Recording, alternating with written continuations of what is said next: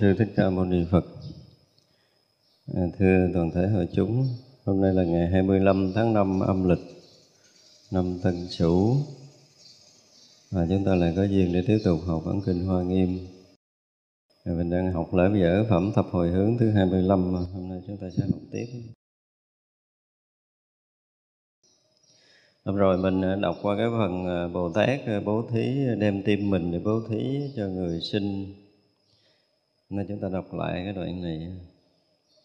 Lúc bồ tát đem tim mình cho người sinh, thì học tâm bố thí tự tại, tu tâm bố thí tất cả, tập tâm đàn ba la mật, thành tựu tâm đàn ba la mật, học tâm bố thí của tất cả bồ tát, tâm vô tận thí xã của tất cả, tâm tập quán đều bố thí tất cả tâm thực hành bố thí gánh giác tất cả việc của bồ tát.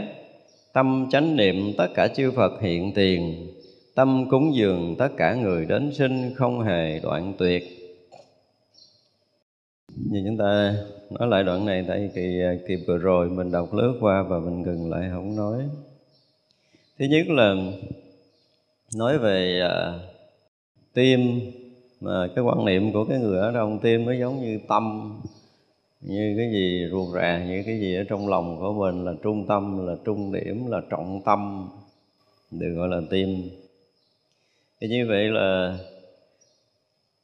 không còn cái gì mà có thể giấu giếm nữa, đem cái gì à, trọng tâm nhất, đem cái gì quan trọng nhất, đem cái gì chính yếu nhất để à, truyền bá lại. Thì chúng ta thấy trong lịch sử Phật giáo thì tất cả những cái việc mà gọi là tâm truyền tâm của các chư tổ thì ờ, ngay cả cái thời ờ, của Đức Phật, thì Đức Phật cũng muốn đem cái thấy biết quan trọng của mình mà trao lại cho đệ tử, được gọi là truyền thừa. Từ đời này qua tới đời kia thì các vị đều ờ, truyền thừa cái chỗ trọng yếu, cái chỗ quan trọng, cái chỗ trọng tâm. Thì không có một cái vị tu sĩ đắc đạo nào mà khi đi uh, giáo hóa đi truyền đạo mà giấu cái cái quan trọng này không có chuyện đó xảy ra trong lịch sử của Phật giáo. Khi bất kỳ một cái vị nào đạt đạo mà khi uh, muốn truyền để cho đời sau nói tiếp cái đạo lý của mình đều phải nói được những cái điều trọng tâm những cái điều tối quan trọng những cái điều mà được gọi là mật ở trong mật đem ra truyền ruột răng phèo phổi rồi đem ra là truyền hết. Thì như vậy để thấy rằng à, à, gọi là cái tình của những cái bậc giác ngộ á, họ đối với chúng sanh muôn loài á, nó rất là chân thật và không hề giấu giếm bất kỳ một điều gì. Cho nên khi đi truyền dạy là các vị không hề có ý giấu giếm. Nếu mà người nào mà có một cái uh, muốn giấu giếm một cái việc gì quan trọng ở trong đạo Phật thì người đó mắc cái tội xẻn pháp Chánh pháp là một trong những cái trọng tội à, khiến người đó những cái kiếp về sau không gặp được chánh pháp. Đây là một cái điều hết sức quan trọng đối với đạo Phật mà ít ai có biết tức là ít có ai mà thấu hiểu được cái nguy hiểm của cái việc xẻn pháp. Khi những bậc đạt đạo họ thấy rõ điều này cho nên Đức Phật cũng như chư tổ là không ai giấu giếm bất kỳ một cái điều gì quan trọng trong Phật đạo cả. Đó là cái điều mà chúng ta phải hiểu. Để thấy rằng là cái đời sau nếu họ có ngộ á, thì họ cũng nhận được tâm yếu của vị thầy của mình mới được gọi là ngộ. Vị thầy khai thị chỉ rõ được cái tâm yếu và người đệ tử nhận được tâm yếu xem như là được ngộ ngộ đạo, theo cái nghĩa của nhà thiền như vậy nếu mà người nào mà không nhận được tâm yếu thì thôi. Thật ra có những người mà đi học đạo, hồi xưa có những câu hỏi ngớ ngớ, mình nghe nó vui lắm. Thưa thầy thầy coi con có khả năng nhận được tâm yếu của thầy không? Chứ không có xin là thầy coi con có duyên xuất gia không? Ta không có hỏi câu đó. Và thì nếu mà thầy nhìn con có khả năng nhận được tâm yếu của thầy thì con xin theo thầy học đạo, còn không đi kiếm thầy khác. Nói vậy đó. Thật ra người xưa cái cách học đạo họ cũng hay và họ chỉ nghĩ tới cái chuyện là phải đạt được cái đạo lý, đạt được cái tâm yếu từ vị thầy của mình. Và vị thầy cũng vậy, muốn truyền cái tâm yếu cho một người nào đó để kế thừa cái sự nghiệp lớn lao của chư Phật. Không phải là kế thừa sự nghiệp của thầy đâu, nhưng mà khi mà nhận được cái đó là gánh một cái trọng trách rất là lớn đối với chư Phật ba đời chứ không phải một đời nữa. Là chư Phật có ra đời thì cũng vì cái mục đích để cho chúng ta nhận được cái đạo lý giác ngộ giải thoát để mình cứu thoát tất cả chúng sanh muôn loài. Thì như vậy là không có cái vị nào mà, gọi là xẻn pháp hoặc là giấu cái tâm yếu hết. Đó là cái điều để chúng ta thấy. Cho nên khi mà mình được đi học thầy nào á, nếu mình là, mình xem đó là một vị thiện tri thức thì mình rất là yên tâm ông thầy không có giấu mình cái gì hết trơn không biết là mình học hết, học nổi hay không thôi, chứ còn giấu thì chắc chắn là vị thầy, không có vị thầy nào giấu. Đó là cái điều mà chúng ta phải hiểu như vậy. Thì vì vậy mà à, khi mà bất kỳ một cái người à, đi tầm đạo, giác ngộ giải thoát rồi á, mà họ được cái vị thiện tri thức nhận làm đệ tử, thì họ rất là mừng cái đó. Đầu tiên là mình mừng là mình được một cái người thiện tri thức đã chấp nhận mình. Cái thứ hai á là họ rất là yên tâm là tất cả những vị truyền tri thức đều có thể tận tâm tận lực để dạy cho mình thành tựu đạo quả chứ không có cái vị nào có cái ý khác. Và những vị thiện tri thức thì cũng chẳng có thiên vị với bất kỳ một ai. Chỉ có điều là cái người nào cái duyên thân cận và gần gũi với chánh pháp sớm hơn thì được vị thầy là dạy dỗ sớm hơn. Mình thì chậm lục thì mình từ từ. Đó, cái duyên mình nó nó nó, nó còn xa hoặc là cái công phu chúng ta nó chưa đủ thì chúng ta cảm giác là mình chưa được thân cận gần gũi thiện tri thức chưa được những lời khai thị tâm yếu của vị thầy của mình. Thì mình phải cố gắng tu tập để mình được cái sự khai thị đó chứ không phải là ông thầy ông thương người này ông nói những cái chuyện cơ mật rồi những chuyện cái chuyện tâm yếu còn mình học ở bên ngoài. Ừ, không có chuyện này. Đó, đó là cái điều mà chúng ta rất là yên tâm. Cho nên đó là tất cả các bồ tát đều ờ, học cái tâm bố thí tự tại. Thật ra cái này không có học đâu. Không có vị giác ngộ nào mà không có thực hành cái tâm bố thí. Dùng cái từ thực hành tâm bố thí thì nó hay hơn là cái từ học tâm bố thí tự tại. Thì khi đã giác ngộ rồi á, thì cái kỳ một vị giác ngộ nào cũng cảm giác cái điều đầu tiên là gì? Mình giờ quá đủ. Mình không còn thiếu cái gì về mặt trí tuệ và phước báo cũng như cái phương tiện độ sanh. Thì phương tiện độ sanh đó thì nó có một cái điều là có những người rộng, có những người hẹp, có những người mà thông, không thông thì cứ tùy. Vì nếu mà mới ngộ đạo cái đời đầu tiên á nhiều khi ở lên tòa nói chuyện cà mà cặp mập ừ, không có thông, không có thông lắm những phương tiện nó cũng ít. Nhưng mà mấy vị tái lai lần thứ hai, lần thứ ba rồi thì cái kiểu gì đi nữa, các vị cũng nói được thì chúng ta đã bắt đầu thấy cái thông rồi. Tức là tâm thông và thuyết thông. Còn ở phần đông, các vị mới ngộ đời đầu là thông tâm mà không thông thuyết nhưng mà có nói thì đó là những cái lời mà từ những cái cảnh giới giác ngộ thực, các vị nói ra nó không có, nó không có thông thạo lắm, nhưng mà là những lời rất là thực trong cảnh giới tu chứng của mình.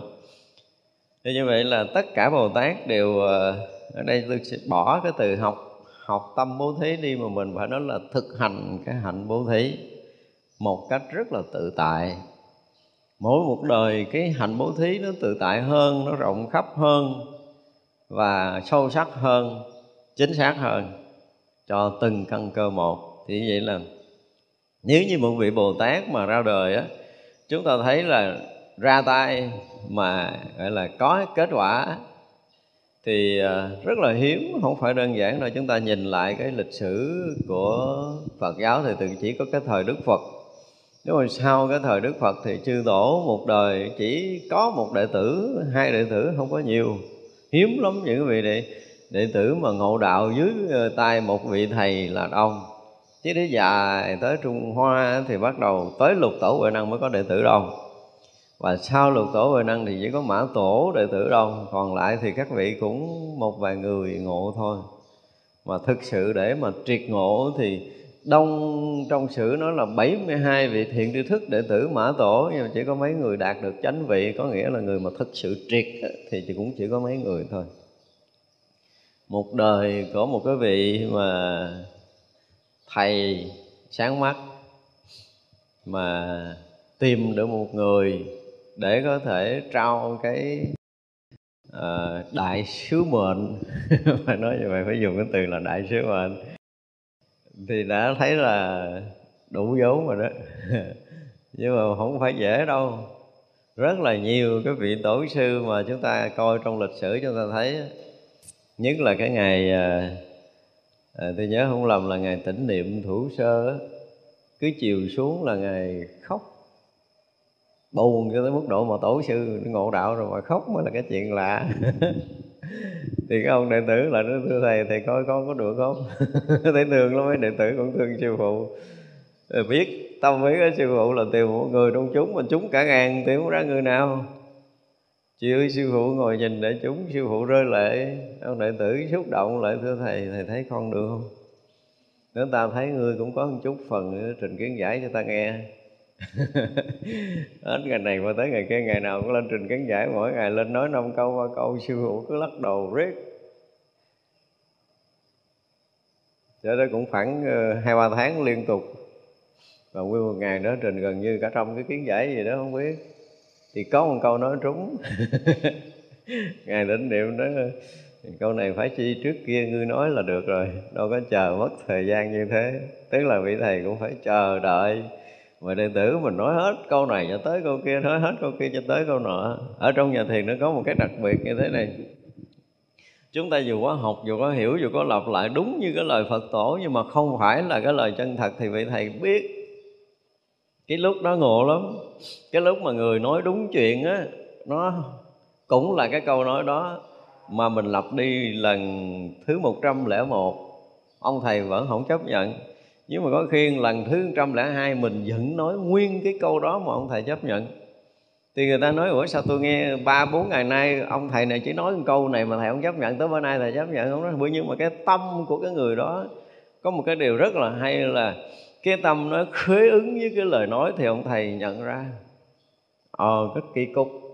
Vẫn là câu cũ còn hoặc là những cái câu mới, những cái kiến giải mới, những cái thấy biết mới của mình cứ liên tục nói cho ông thầy nghe, nhưng mà có khi những cái câu mà mình à, tới một cái lúc nào đó cứ trình hoài, ông thầy cũng lắc đầu hoài thì mình cũng biết, chẳng biết cái khỉ gì nữa để mình trình mình nói đại câu mà mình không có hiểu gì gì nó không có để tâm gì gì nó và câu nói hoàn toàn cũng chẳng có một chút ý nghĩa gì. Ủa, vậy mà ông thầy chấp nhận á. Tức là khi mà chúng ta sẽ có những cái ngôn ngữ mà nó không dướng mắt trong tâm thức của mình, thì lúc đó mình cũng chẳng có hiểu cái câu mình muốn nói là cái câu gì thật sự nói đâu có nghĩa gì đâu. Vậy mà ông thầy chấp nhận á.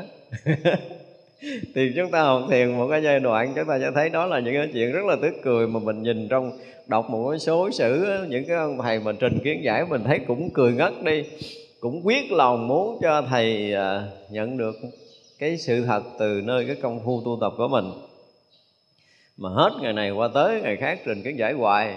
Có những cái đạo tràng thiền nó hay lắm chứ không có đơn giản rồi tại vì mình nó chưa có đi đi sâu vô chuyên môn lắm.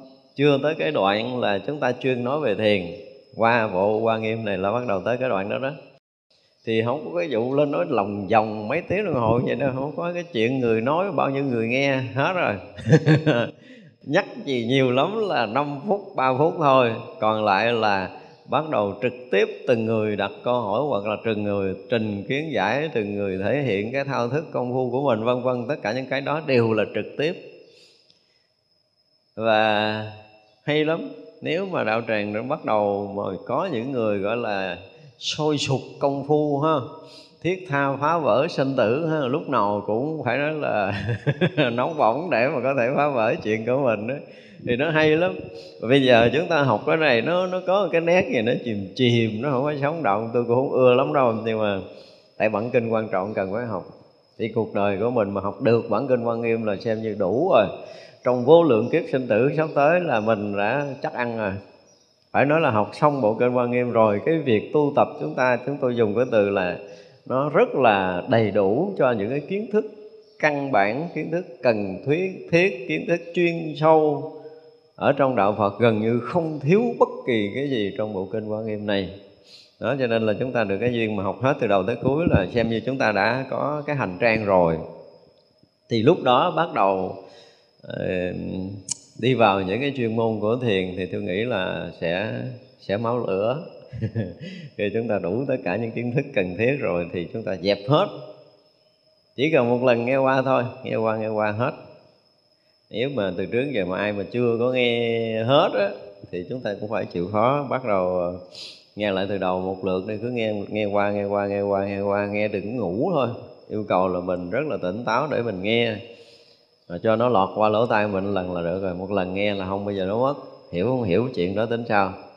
Đó, chúng ta phải nghe cho hết cái bộ quan nghiêm từ đầu cho tới cuối dùm đi, để quý vị sẽ có trang bị cho mình một kiến thức rất là cần yếu cho con đường giác ngộ giải thoát thành ra chúng ta thấy các vị bồ tát á khi mà bố thí và nhất là bố thí pháp mà là tự tại là hiếm lắm nó có đơn giản đâu.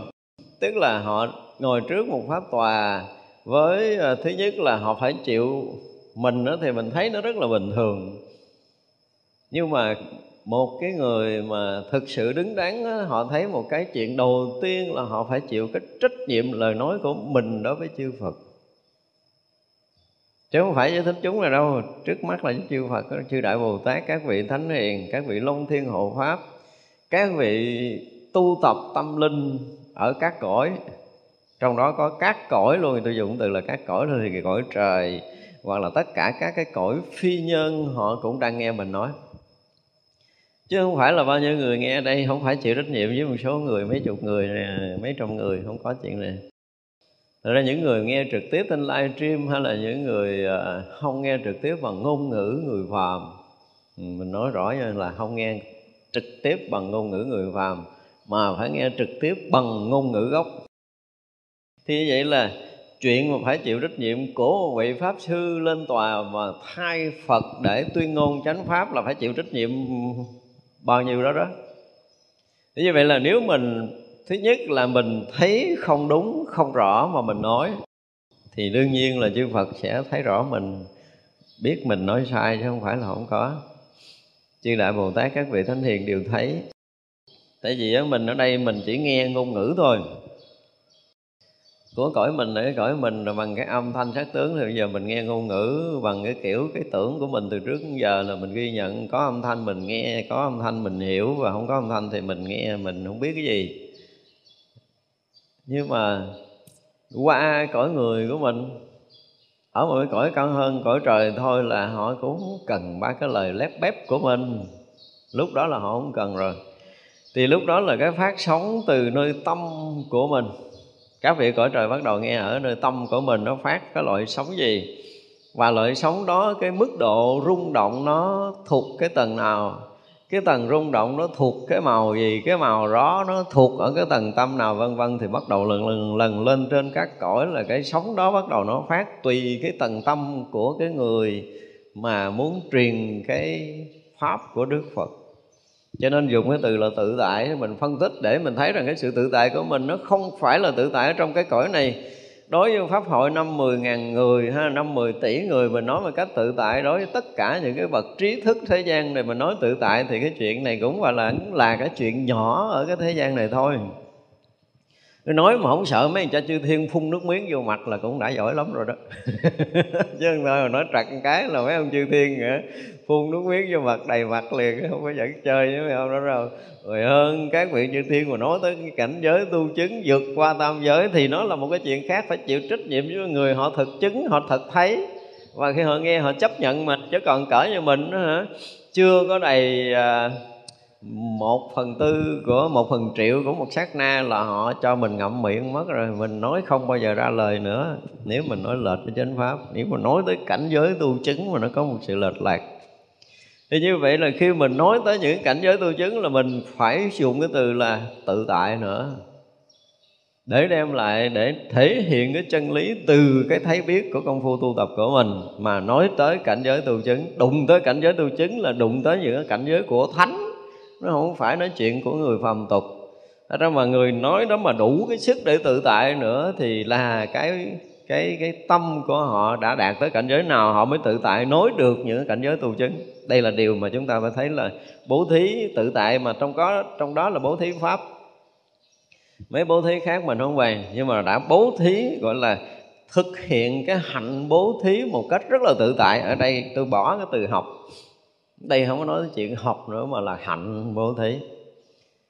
Như vậy là một người bố thí pháp tự tại không đơn giản đâu. Với chúng ta cái thời đại này á thì chúng ta học cái cách của một cái giảng sư rồi chúng ta lên tòa chúng ta có thể uh, học thuộc một bài gì đó hoặc chuẩn bị một cái bài gì đó để chúng ta nói và nói xong bài pháp đó coi như mình thành công buổi giảng vân vân được thính chúng chấp nhận, được thính chúng khen ngợi này nọ kia, đó là cái chuyện của cõi phàm. Thì chuyện này không được gọi là tự tại. Không có được gọi là tự tại theo cái nghĩa của kinh hoa nghiêm nha. Không được tự tại theo cái nghĩa của kinh hoa nghiêm. Đối với kinh hoa nghiêm, anh phải tự tại đối với tất cả những cái gì anh đã nói. Và nó phải phù hợp, nó phải chính xác tất cả những cái cảnh giới. Nếu anh nói tới cảnh giới tu chứng nếu nói cảnh giới tu chứng của tu đà hoàng, thì các vị tu đà hoàng thừa biết là anh nói trúng hay nói sai. Tư đà hàm sẽ thừa biết. A na hàm, các vị cũng thừa biết anh nói đúng, nói sai. Cỡ các vị đó thì giờ mình nhúc nhích cái đầu là họ đã đã nhận biết rồi. Cho tới các vị a la hán, mà anh đụng tới cảnh giới a la hán là tất cả các vị a la hán ở thập phương đều biết. Tại vì cái tầng rung động của của của của tâm của mình á thì mình đang nói ở tầng nào thì cái sức rung động nó sẽ tương tầm ở cái tầng tâm đó, cảnh giới tu chứng đó. Thì đó là tự tại từ cảnh giới nào cho tới cảnh giới nào. Nếu mà quý vị mà bồ tát đủ sức để nói là cái hạnh của bồ tát, thì anh phải tự tại trong cảnh giới của chư vị bồ tát. Anh nói được trong cái cảnh giới của chư đại bồ tát đang sống trong cái tầng tâm chứng nào là phải rất tự tại để mà bởi vì kỳ rồi mình nói lướt qua, bây giờ mình cũng phải nói lại những cái mà ở trong kinh này nói từng lời từng chữ, nó có một cái gì đó nó hoàn toàn nó khác, chứ nó không có giống như những bản kinh khác. Nghe cái chữ tự tại thì mình nghĩ nó bình thường chứ không có, mà tự tại bố thí pháp là một trong những cái chuyện rất là lớn ở trong đạo phật. Thật ra chúng ta vẫn nghe có các vị pháp sư, có các vị giảng sư giảng chúng ta nghe, chúng ta thấy rằng nó, những cái lời nói nó thuộc về tâm thức. Những cái lời nói nó thuộc về khung sáo và nó cũng có những cái lời nói thật sự sáo rỗng.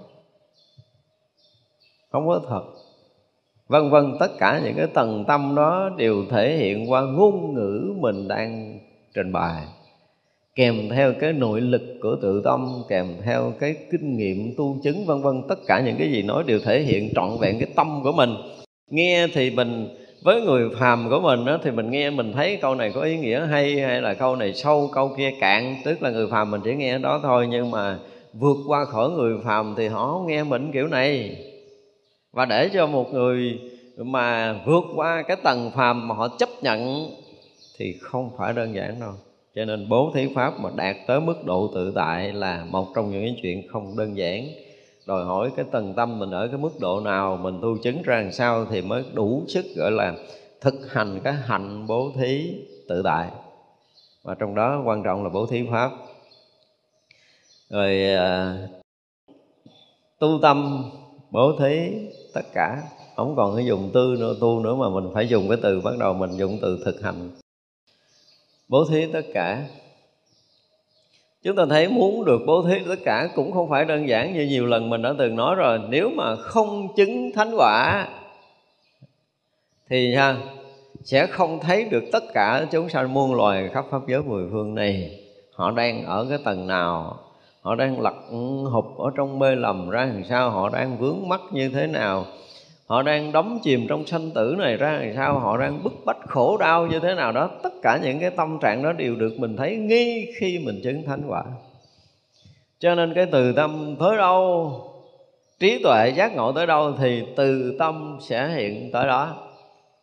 Do vậy mà tâm bố thí tất cả nó xuất phát từ cái khoảnh khắc chứng đạo của một vị đó. Đó là điều để chúng ta thấy. Tức là một vị bồ tát khi đã chứng thánh quả rồi, thì từ tâm có, thì cái bố thí tất cả mới có xảy ra.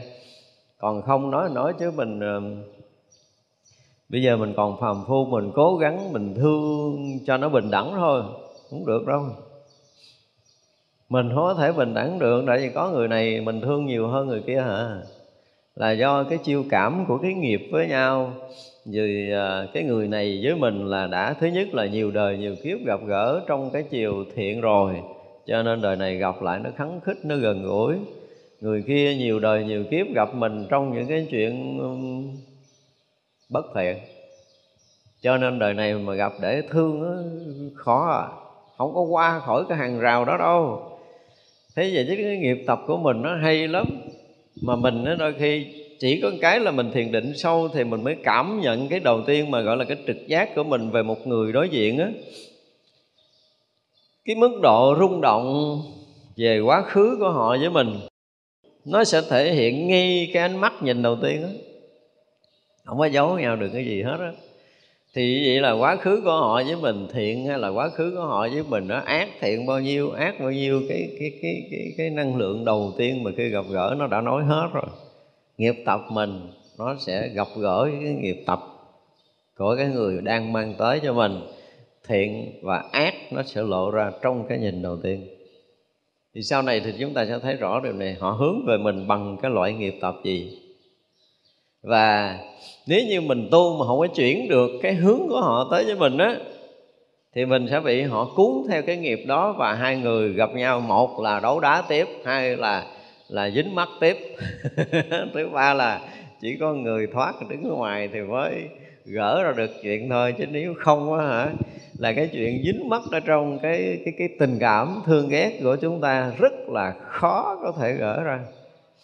Ở may mắn là ví dụ như bây giờ mình sinh ra trong đời này mà à, nghiệp thì đương nhiên là thiện ác nó sẽ luôn luôn gặp gỡ với nhau trong cuộc đời nhưng mà chúng ta có được một cái may mắn là gì? Một lần nào đó mình à, tự dưng cái thiện căn của mình nó nảy nở lớn quá đến mức độ mình nghĩ tới Phật ngay cái giờ phút đó mà mình có một cái sự rung động và mình thương yêu Đức Phật đến mức độ tận nguồn thì vậy là xong rồi đó đời này là tất cả các nghiệp khác khó có thể đánh trôi được cái tình cảm của mình với Phật. Cho nên nó mọi chuyện mà xảy ra là có Phật ở nơi tâm của mình tự động nó sẽ vượt qua được những cái nghiệp đang có của mình. Trừ trường hợp là mình với Phật nó chưa có đủ lớn cái tình cảm ở trong đời này, thì những cái chuyện mà mình nghĩ xấu là mình sẽ bị cuốn trôi. Những chuyện mình nghĩ trốn mình cuốn trôi, tức là nghiệp hai đầu nó sẽ cuốn trôi chúng ta đi mà chúng ta không có người giữ lại được. Nhưng mà khi thiện căn mình đủ để mình thương Phật rồi là xem như mình có cái neo đậu rồi con tàu mà giữa cái biển ái này là có neo rồi. Tình cảm mình dồn được hết về Phật một lần trong cuộc đời của mình là mình sẽ rất là vững vàng cho cái bước đường giác ngộ giải thoát. Còn nếu chưa cái đó cái đó là chúng ta vẫn lên đên trong bể sinh tử này. Đó, một là mình bị cái cuốn theo nghiệp ác hai là mình sẽ cuốn theo nghiệp thiện mình cũng dao động suốt chứ mình không có chỗ dừng. Thành ra đối với một vị bồ tát mà khi đã giác ngộ rồi trí tuệ và lòng từ đủ lớn đối với tất cả chúng sanh, thấu hiểu tất cả cái việc sinh tử của chúng sanh đau khổ, bức bách, bế tắc như thế nào. Thì vậy là bồ tát sẽ sẽ thực hành cái hạnh bố thí tất cả. Không có cái gì có thể dấu diếm. Ở đây dùng ờ, từ là tập tâm ba la mật, thật sự không có tập. Không còn cái riêng tư của bồ tát cho nên tất cả mọi cái các vị làm đều là tận tâm tận lực tận tình và không hề có bất kỳ một cái sự giấu giếm nào. Cho nên bố thí thì cũng bố thí ba la mật mà trì giới thì cũng trì giới ba la mật. À, không có giấu được cái gì hết. Trong đục độ ba la mật là tất cả bồ tát đang thực hành chứ không có tập nữa. Khi đã là bồ tát rồi thì không có nói là tập không có nói là học mà là đang hành. Do trí tuệ đã giác ngộ, thì tự động lòng từ có. Và khi thực hiện cái từ tâm của mình đối với cuộc sống, đối với tất cả chúng sanh muôn loài, thì đó thể hiện trọn vẹn cái hạnh ba la mật của mình. Không có giữ riêng bất kỳ một cái điều gì. Khi cần thiết thì nói như ở đây là bố thí tới tim nè. Ví dụ nếu mà nhìn theo kiểu thế gian thì môi tim mình để cho rồi. Đấy chưa? thì vậy là không có còn gì để giấu. Kiểu cái trước đó thì bố thí da, bố thí tới tủy rồi, không có còn gì để giấu. Rồi tới đầu, rồi não, rồi tay, chân, tất cả đều được bố thí hết là không có giấu bất kỳ một cái điều gì ở trong Phật pháp hết, thì được gọi là bố thí ba la mật.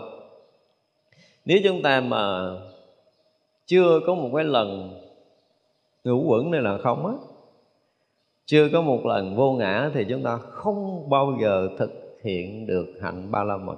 Cho nên là nhớ điều này. Cho nên cái hạnh ba la mật chỉ dành cho bồ tát. Người thế gian nó tu bữa nay tôi bố thí ba la mật có tiền túi này nhiều tôi cho hết, không có đâu. Cho cái gì cho cả cái mạng của mình đi nữa, chưa được gọi là ba la mật. Tại vì khi bố thí ba la mật được gọi là gì? Là đáo bể ngạn là sang bờ bên kia, tức là cái người mà ở ngoài sinh tử thì mới nói chuyện bố thí ba la mật. Cái tâm mà còn vướng mắc trong sanh tử này, bây giờ cái tâm còn vướng nơi thân thì không có thể ba la mật được. Anh cho cái thân nhưng mà anh chưa phải là cái người thoát khỏi cái thân này anh móc hết ruột răng anh cho nhưng mà anh chưa phải là người vô ngã. Thì ba la mật chưa có thể hiện được. Ở cảnh giới ba la mật là cảnh giới tự tâm của người ở ngoài sinh tử. Không còn có riêng tư của ngã chấp thì mới nói chuyện ba la mật. À, chúng ta nên nhớ như vậy. Cho nên sau này chúng ta học ba la mật chúng ta phải thấy rằng tinh thần ba la mật là tinh thần giác ngộ vượt thoát cái sinh tử chứ không phải là cái mà ở trong sinh tử này chúng ta có đem hết tiền của, đem hết tất cả những vật chất của mình, thậm chí mình cho luôn cả cái mạng mình. Ai tới đòi mắt móc mắt mình cho, lỗ tai mình cho, vân vân, được gọi là ba la mật, thì đó là lý luận ở trong cái cõi phàm. Chứ còn thực sự ba la mật không có như vậy. Một phen mà mình à, không chấp ngã, hết chấp ngã rồi, thì những nhu cầu về bản ngã mình hoàn toàn không còn nữa và mình không còn chấp pháp nữa thì mình trả tất cả các pháp trở lại cho thế gian này thì lúc đó, nghi lúc đó được gọi là bố thí ba la mật. Một người mà không còn dướng vô ngã vào pháp nữa thì lúc đó được xem là bố thí ba la mật. Và các vị bồ tát thì nghi cái phút chứng đạo là đã sạch ngã và pháp mới chứng đạo. Thì nghi cái phút mà chứng đạo đó là cái phút bố thí ba la mật, chứ không nói là mình đi làm cái gì để mới được gọi là bố thí ba la mật là sai nghe cái phút chốc mà chúng ta không còn dướng mắt tới ngã và pháp thì phút đó là phút bố thí ba la mật. Thì ngồi tại chỗ cũng có thể là gì? Bố thí ba la mật chứ không phải là đi. Đó là cái chỗ mà nó khác biệt ha. Thành tựu tâm đèn ba la mật. Ở trong cái cảnh giới ba la mật không phải là một cái chuyện bình thường nữa, mà là một cái cảnh giới tâm thanh tịnh tuyệt đối vượt thoát sinh tử hoàn toàn rồi và nơi nào mà mình có mặt nơi nào mình hướng tới thì nơi đó nó trở thành một cái đạo tràng thanh tịnh một cái cảnh giới vượt thoát hoàn toàn để cho tất cả chúng sanh sống trong cảnh giới vượt thoát. Cái sinh tử thì mới được gọi là ba la mật. À, học tâm bố thí của bồ tát không quá học nữa mà là hành hạnh bố thí của bồ tát. Rồi học tâm xả tất cả tâm tập quán đều bố thí tất cả. Rồi tâm thực hành bố thí gánh giác tất cả của bồ tát. Thì vậy là các vị đã giác ngộ rồi á, thì tiếp tục vẫn còn lưu chuyển trong sanh tử này bằng tâm từ của mình. Chúng ta dùng cái từ như vậy, các vị lưu chuyển trong sanh tử bằng tâm từ của mình.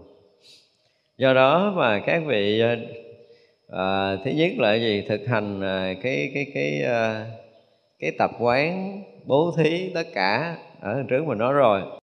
Thực hành cái cái sự gánh giác của bồ tát.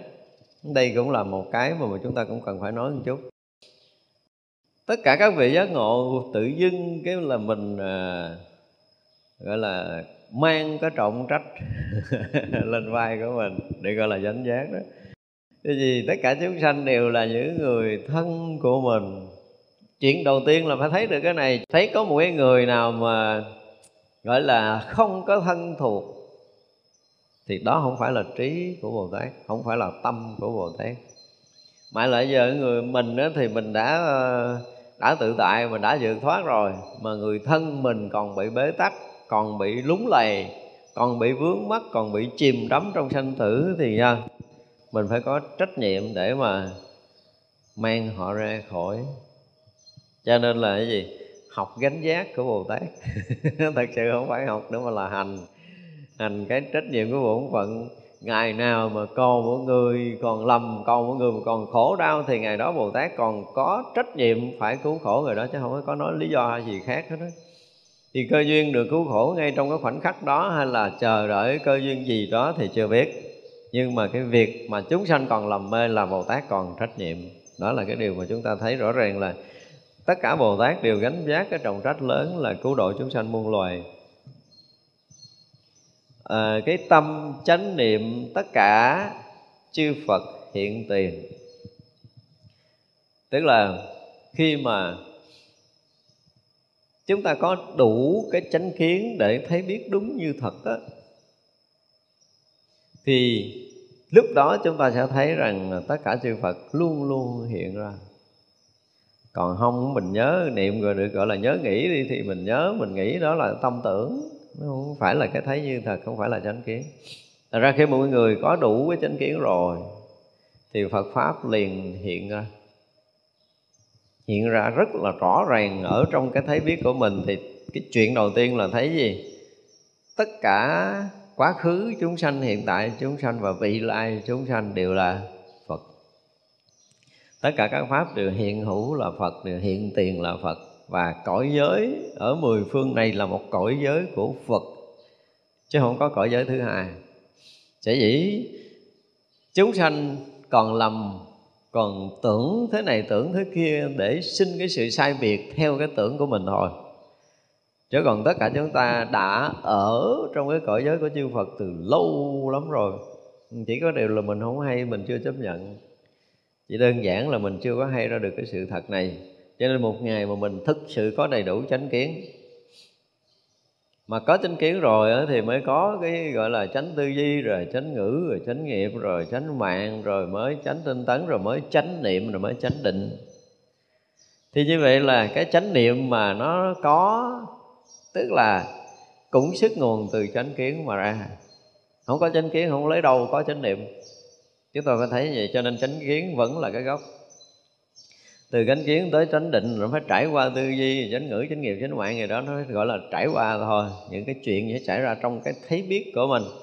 Thì trong mỗi mỗi cái thấy của bồ tát đều là cái thấy tới cái chỗ tận cùng là phật hiện ra trong tất cả các thấy biết của mình thì trong cái thấy, cái nghe, cái ngửi, cái nếm gì gì đó, đều ở trong cái cảnh giới giác ngộ hoàn toàn, thì lúc đó là phật nó hiện, phật đã hiện rồi, không có thể nào mà khác hơn nữa được.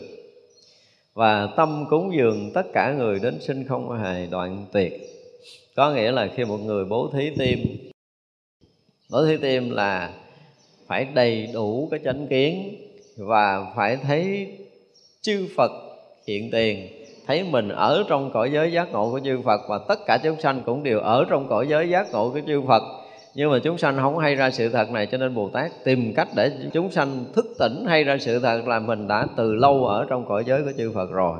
Đối với một vị Bồ Tát khi bố thí tim là luôn luôn thấy Đức Phật hiện tiền trong khắp pháp giới mười phương này, chưa từng có một sát na lặng dứt và nếu một người giác ngộ rồi mà không thấy được cái này thì chưa phải có đầy đủ cái trí tuệ thì người đó chưa được, gọi là, giác ngộ hoàn toàn. Vì thành tựu nhất thiết trí, thập lực, an trụ bồ tát, nên lúc bố thí tim mình đại bồ tát đem thiện căn hồi hướng như vậy. Tức là, bố thí tim thì cũng vì mục đích chứng thành đạo quả vô thượng chánh đẳng chánh giác, chứ không có lý do thứ hai. Nguyện cho tất cả chúng sanh được tâm kim can tạng nguyện cho tất cả chúng sanh được tướng chữ vạn trang nghiêm, tâm kim căn giới, tâm không thể dao động. Vân vân.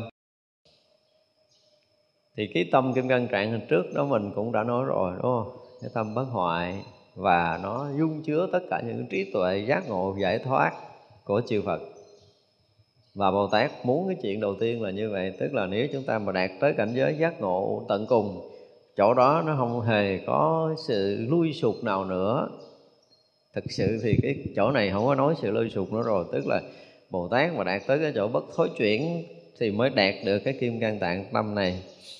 Và Bồ Tát muốn cho tất cả chúng ta phải tới cái chỗ này, tại vì khi mà đứng ở cái vị trí giác ngộ toàn triệt rồi thì người đó không còn thể nào lầm mê trong sanh tử luân hồi thì mới có thể đi khắp cõi giới, đi khắp pháp giới mười phương cứu độ chúng sanh được chứ không có cái việc khác nữa thứ hai là chúng sanh được tướng ờ, chữ dạng. Tướng chữ dạng thì theo thông kinh là đức phật trong ờ, 32 tướng có một tướng chữ dạng giữa ngực của mình. Thì tướng chữ dạng này nó hết sức là trang nghiêm, giống như cái kim cang giới vậy. Những vị mà được giác ngộ và cái đời cuối để được thành Phật thì những tướng này phải có trên cái thân vật chất. Nếu mà chưa có đầy đủ những cái tướng này thì xem như cái vị đó chưa có đủ cái đạo hạnh chưa viên mãn đạo hạnh để thành Phật. Chúng ta dùng cái từ là chưa viên mãn. Khi viên mãn rồi thì, thì cái phước báo tức à, là trí tuệ đều phải là viên mãn tròn đầy. Thì tất cả những cái tướng quý này đều phải thể hiện ở nơi thân vật chất luôn chứ không phải là ở tâm nữa. Thì các vị muốn được thân trang nghiêm nè được thân không dao động được uh, được tâm không thể dao động, được tâm chẳng thể khủng bố, được tâm lợi ích thế gian vô tận. Được tạng tâm trí huệ đại dũng mãnh, được tâm na la diên kiên cố, được tâm vô tận như chúng sanh giới. Vân vân, thì đây là bồ tát bắt đầu nói tới những cảnh giới tự tâm, tức là sau khi bố thí tâm. Bố thí tim là bố thí tâm thì cái tâm này là những cái điều trọng yếu, những cái cảnh giới tu chứng, những cái cảnh giới trải nghiệm qua trong nhiều đời, nhiều kiếp tu hành của các bậc giác ngộ. Thì bây giờ là các vị muốn mình đạt được tất cả những cái tâm này. Thì những cái phần trước mình nói rồi, những cái điều này gần như trước mình chúng ta trải qua hết rồi. Thứ nhất là cái tâm mà không dao động, thực sự không có cái tâm giác ngộ nào bị dao động, mà chúng ta có một cái tâm mà hồi trước mình nói đó là cái tâm nền, cái tâm này nó cũng không có dao động. Tâm này hoàn toàn không có dao động. Nếu mà chúng ta nhận ra được một cái gì mà không dao động, mà nó đang sáng suốt rõ, thông mọi thứ, thì chúng ta biết rằng mình đã nhận được cái tâm chân thật của mình rồi. Còn bây giờ mình nhìn lại cái tâm, lúc nào nó cũng động à. Đúng không? Nhưng mà mình lặp lại, kỳ trước mình nói là bây giờ mình nói mình à, mình à, biết vọng á mình ngồi đó để mình biết vọng. Nhưng mà rồi à, lúc mình không tỉnh thì cái biết này nó là sao? Nó cũng mất luôn à. Thì cái tâm này là thuộc về cái tâm dao động. Cái mà mình tập trung á, thì nó hiện ra mà không tập trung thì nó biến mất. Còn cái tâm kia thì mình có tập trung nó cũng sao? Lặng lẽ rõ thông. À, chúng ta phải dùng cái từ cho chính xác là lặng lẽ rõ thông. Tức là vừa định vừa tuệ trong đó mình có tập trung đi nữa thì cái lặng lẽ rõ không là nó cũng không và nó cũng không dính gì với vọng tưởng. Cả hai cái này nó không dính, mới là cái hay. Tức là nó không dính với cái biết và không dính cái bị biết. Nó hoàn toàn không dính tới cái đó. Không dính tới buồn, thương giận, ghét gì của mình. Và nó không phải là, nó không phải cái chỗ để mình à, trụ. Nó cũng không phải cái chỗ để mình bám, để mình gìn giữ, mình bảo hộ, mình à, à, làm cho nó tốt hơn xấu hơn không có. Tức là nó không có tăng hơn được nó cũng không giảm xuống được. Nó vẫn là lặng lẽ rõ thông nó cứ lặng lẽ rõ thông lặng lẽ rõ thông vậy thôi à. nó không có làm gì hết ngoài cái chuyện lặng lẽ rõ thông. Và nó cũng chẳng ở vị trí nào ở âm thanh thì nó ở thành âm thanh rồi hình sắc thì nó hiện đó hình sắc. Ở mùi nó hiện mùi vị nó hiện vị tất cả mọi cái lục căn mình tiếp xúc ở đâu thì nó lặng lẽ rõ thông tới đó và thực sự trên cái nền lặng lẽ rõ thông này mới là cái sự sống thật để nó làm con mắt thấy, làm lỗ tai nghe, làm cái mũi ngửi. Mọi cái mà nhận biết cái lục căn đều xuất phát từ cái lặng lẽ thỏa thông của chính mình. Thì cái này là cái gọi là không dao động, mà sự thật là nó không có dao động. Cái này được gọi là cái thường tại định của chư Phật và chư Bồ Tát. Và Đức Phật muốn chúng ta được cái tâm này, chư Bồ Tát cũng muốn mình được cái tâm này. Không phải muốn mình được mà muốn mình tỏ rõ cái điều này mình đủ cái bản lĩnh để mình là cái tâm này. Nó không còn là bất kỳ một cái tâm nào khác nữa. Mình không có cần nhận bất kỳ một cái sự hiểu biết cái gì ở trong cái tam giới này nữa, mà chỉ cần nhận rõ được cái bất động, luôn hiện hữu và không có bị thay đổi bởi thời gian và không gian nữa, thì đó là cái người thật thấy được cái sự thật bất động. Chứ không phải là công phu để mình được định bất động là mình sai cái mà mình tu được, thì cái đó nó chỉ là cái gì? Nó chỉ là những cái cảnh giới hiện ra ở nơi tâm thôi. Cũng nó hiện ra từ cái tâm bất động này. Cho nên không phải là tới mình rồi thiền mình lặng lẽ là mình mới có được cái tâm bất động, không phải như vậy. Mà thực sự là cái tâm bất động nó luôn luôn đã hiện ra rồi. Mình nữa là không có dính mắc tới những cái dao động thiện ác, buồn thương gì đó của mình, thì tự động cái cái này nó hiển lộ rõ hơn và tới hồi á, nó khác biệt ở cái chỗ của cái người nhận ra được cái tâm bất động và người chưa nhận ra được. Đương nhiên là người chưa nhận ra được thì cái tâm họ không bao giờ yên và họ cố gắng, họ đè nén để họ được yên. Thì cái yên nó cũng chỉ là cái yên tạm thời. Và cái năng lực của cái tâm yên tạm thời đó, nó không có đủ lớn. Nó có một điều rất là kỳ lạ như vậy, nó không có làm cho mình thanh tịnh được. Sau khi mình xả thiền, mình không thanh tịnh được nhưng mà khi được cái nhận được cái tâm bất động rồi á, thì không có thời khắc nào mình không thanh tịnh. Không có thời khắc nào không thanh tịnh dù là chúng ta đang làm cái việc rất là nhiễm ở trần gian này nhưng mà nó vẫn hiển lộ cái sự thanh tịnh của nó. Hiển lộ sự không dướng mắt hiển lộ sự vượt thoát hiển lộ sự tự tại và cái năng lực sống hết sức là kỳ diệu xảy ra sau khi chúng ta nhận được cái tâm bất động này bây giờ thì mình dùng cái từ là nó không tác động tới ai tức là nó không có đụng tới buồn thương giận ghét gì của cái tâm mình đúng không? Nó không có dính mắt gì với cái thấy nó không có dính mắt gì chứ tới nghe cái ngửi cái nếm gì hết cho nên lục căn nó cũng chẳng có đụng đẩy gì tới ai hết trơn đó, gọi là cái tâm không tác động nó đang hiện ra. Nhưng khi mà chúng ta thực sự nhận biết được cái tâm bất động này thì cái năng lực tự tại của nó bắt đầu hiển lộ những cái thấy thì không phải thấy hạn cuộc. Những cái nghe nó không có còn nghe hạn cuộc. Rồi đó là những cái hiểu những cái biết của mình, không phải là cái nhận định hiểu biết qua kiến thức. Nó khác đi hoàn toàn. Cái biết nó hoàn toàn không thông qua bất kỳ một bài học nào trong vô lượng kiếp sinh tử của mình. Lúc đó nó lộ ra. Thế vậy là cái cái tâm trí huệ của mình nó rất là rộng lớn, mênh mông nó tự hiển lộ ra bây giờ thì mình thấy là không phát huy được cái đó. Mình không bao giờ mình phát huy được cái đó. Nhưng mà một phen mình nhận được rồi thì tất cả những cái điều đó được phát huy. Đó là một cái điều rất là đặc biệt của một cái người mà được gọi là nhận được cái tự tâm của mình. Tâm không có khủng bố thì rõ ràng là mình không có gì. Không bao giờ có cái chuyện mà cảm giác là mình bị ờ, dồn nén, mình bị bế tắc và mình bị sợ hãi rồi sẽ ra, hoàn toàn không có chuyện đó nữa. Nếu mình không có nhận cái tâm đó thì có chuyện đó xảy ra, mình có lâu lâu mình cảm thấy mình bế tắc, mình cảm thấy mình bức bách, mình cảm thấy mình khó chịu, mình cảm thấy mình không có thoát, cảm thấy mình bị dướng mắt cái này, bị dướng mắt cái kia tùm lum rồi. Nhưng mà tới khi mà chúng ta nhận ra được cái sự bất động của của tâm rồi, quý vị thấy một cái điều rất là hay là nó tự rõ biết thông lưu à. Và lỡ nha, chúng ta dùng cái từ là lỡ, nhưng mà mình có nhiều chứ không phải là lỡ đâu có nhiều khi mình à, nghiệp cũ nó xảy ra, mình cảm giác mình buồn một chuyện gì đó, dẫn tới bế tắc. Và mình cũng cảm giác mình thoát không được nữa. Nhưng mà cái này nó tự tháo mình ra. Một thời gian rất ngắn là từ ô tô mô tích cái chuyện này nó mất. Lúc đầu nó là vậy, nhưng mà sau đó thì nhạy hơn, tức là vừa mà có một cảm giác gì đó thì à, nó tự thông từ đó thì sao? Không còn công phu nữa. Một cái điều rất là đặc biệt là khi nhận được cái này là không còn công phu, mà là tự tại với mọi cảnh giới. Đó mới là cái điều đặc biệt của người nhận tánh. Trước khi mà nhận tánh, mình cũng lo lắm, mình không biết rồi mình ngộ rồi mình sẽ ra làm sao, thế này thế kia. Rồi tới hồi nhận tánh rồi là lo không còn nữa. Nếu lo là không phải là người nhận tánh. Người thấy được sự thật của tự tâm thanh tịnh của mình rồi là không cần có bất kỳ một cái gì để lo lắng nữa hết đó lo là không có độ được nhiều chúng sanh.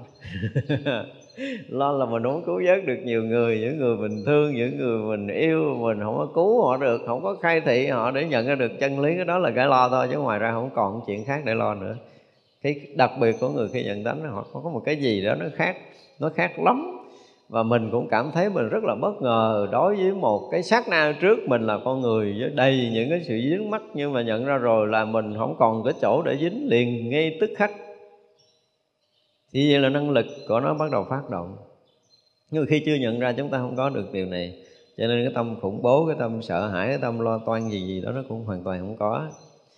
Và đưa cái tâm lợi ích thế gian thường là vô tận, đúng không? Vô tận. Kiểu gì cũng tìm cách lợi ích cho cái thế gian này hết đó sống ở đâu ở chỗ đó nó thành đẹp. Nếu mà xấu ở đâu mà chỗ đó nó xấu hơn là không phải là cái tâm lợi ích thế gian của bồ tát.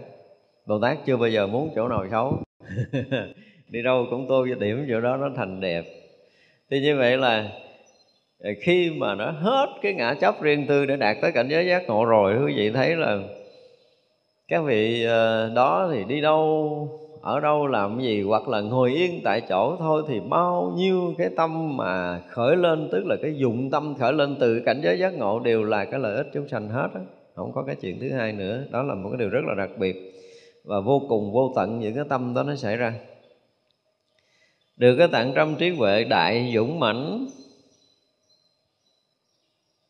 Tại sao được gọi là đại dũng mãnh? Bây giờ mình à, mình nổi giận lên nhưng mình đè cơn giận mình xuống không có được. Không có nói thì sao nó cũng thể hiện tay chân nó co vóc là cái mặt mình nó, nó, nó biến sắc từ lum mà mình không có kiềm chế mình không có chiến thắng được cái cơn giận này. Không có đủ sức để đè bẹp cơn giận này. Cho tới nó hết cái cơn điên nữa rồi nó tự xuống cái mình biết một cái mình tưởng là mình cái biết này lên nó lẹ dẹp không phải tại nó qua cái cơn rồi. Gọi là qua cơn rồi nhưng mà một cái điều đặc biệt của một cái người ngộ tánh đó thì bất kỳ cái tham sân nào xảy ra nơi tâm. Đều được quá tán ngay tức thì mà không hề có bất kỳ một công phu nào. Không có mất cái thời gian không mất thời gian để công phu mà tất cả mọi cái đều tự quá tán.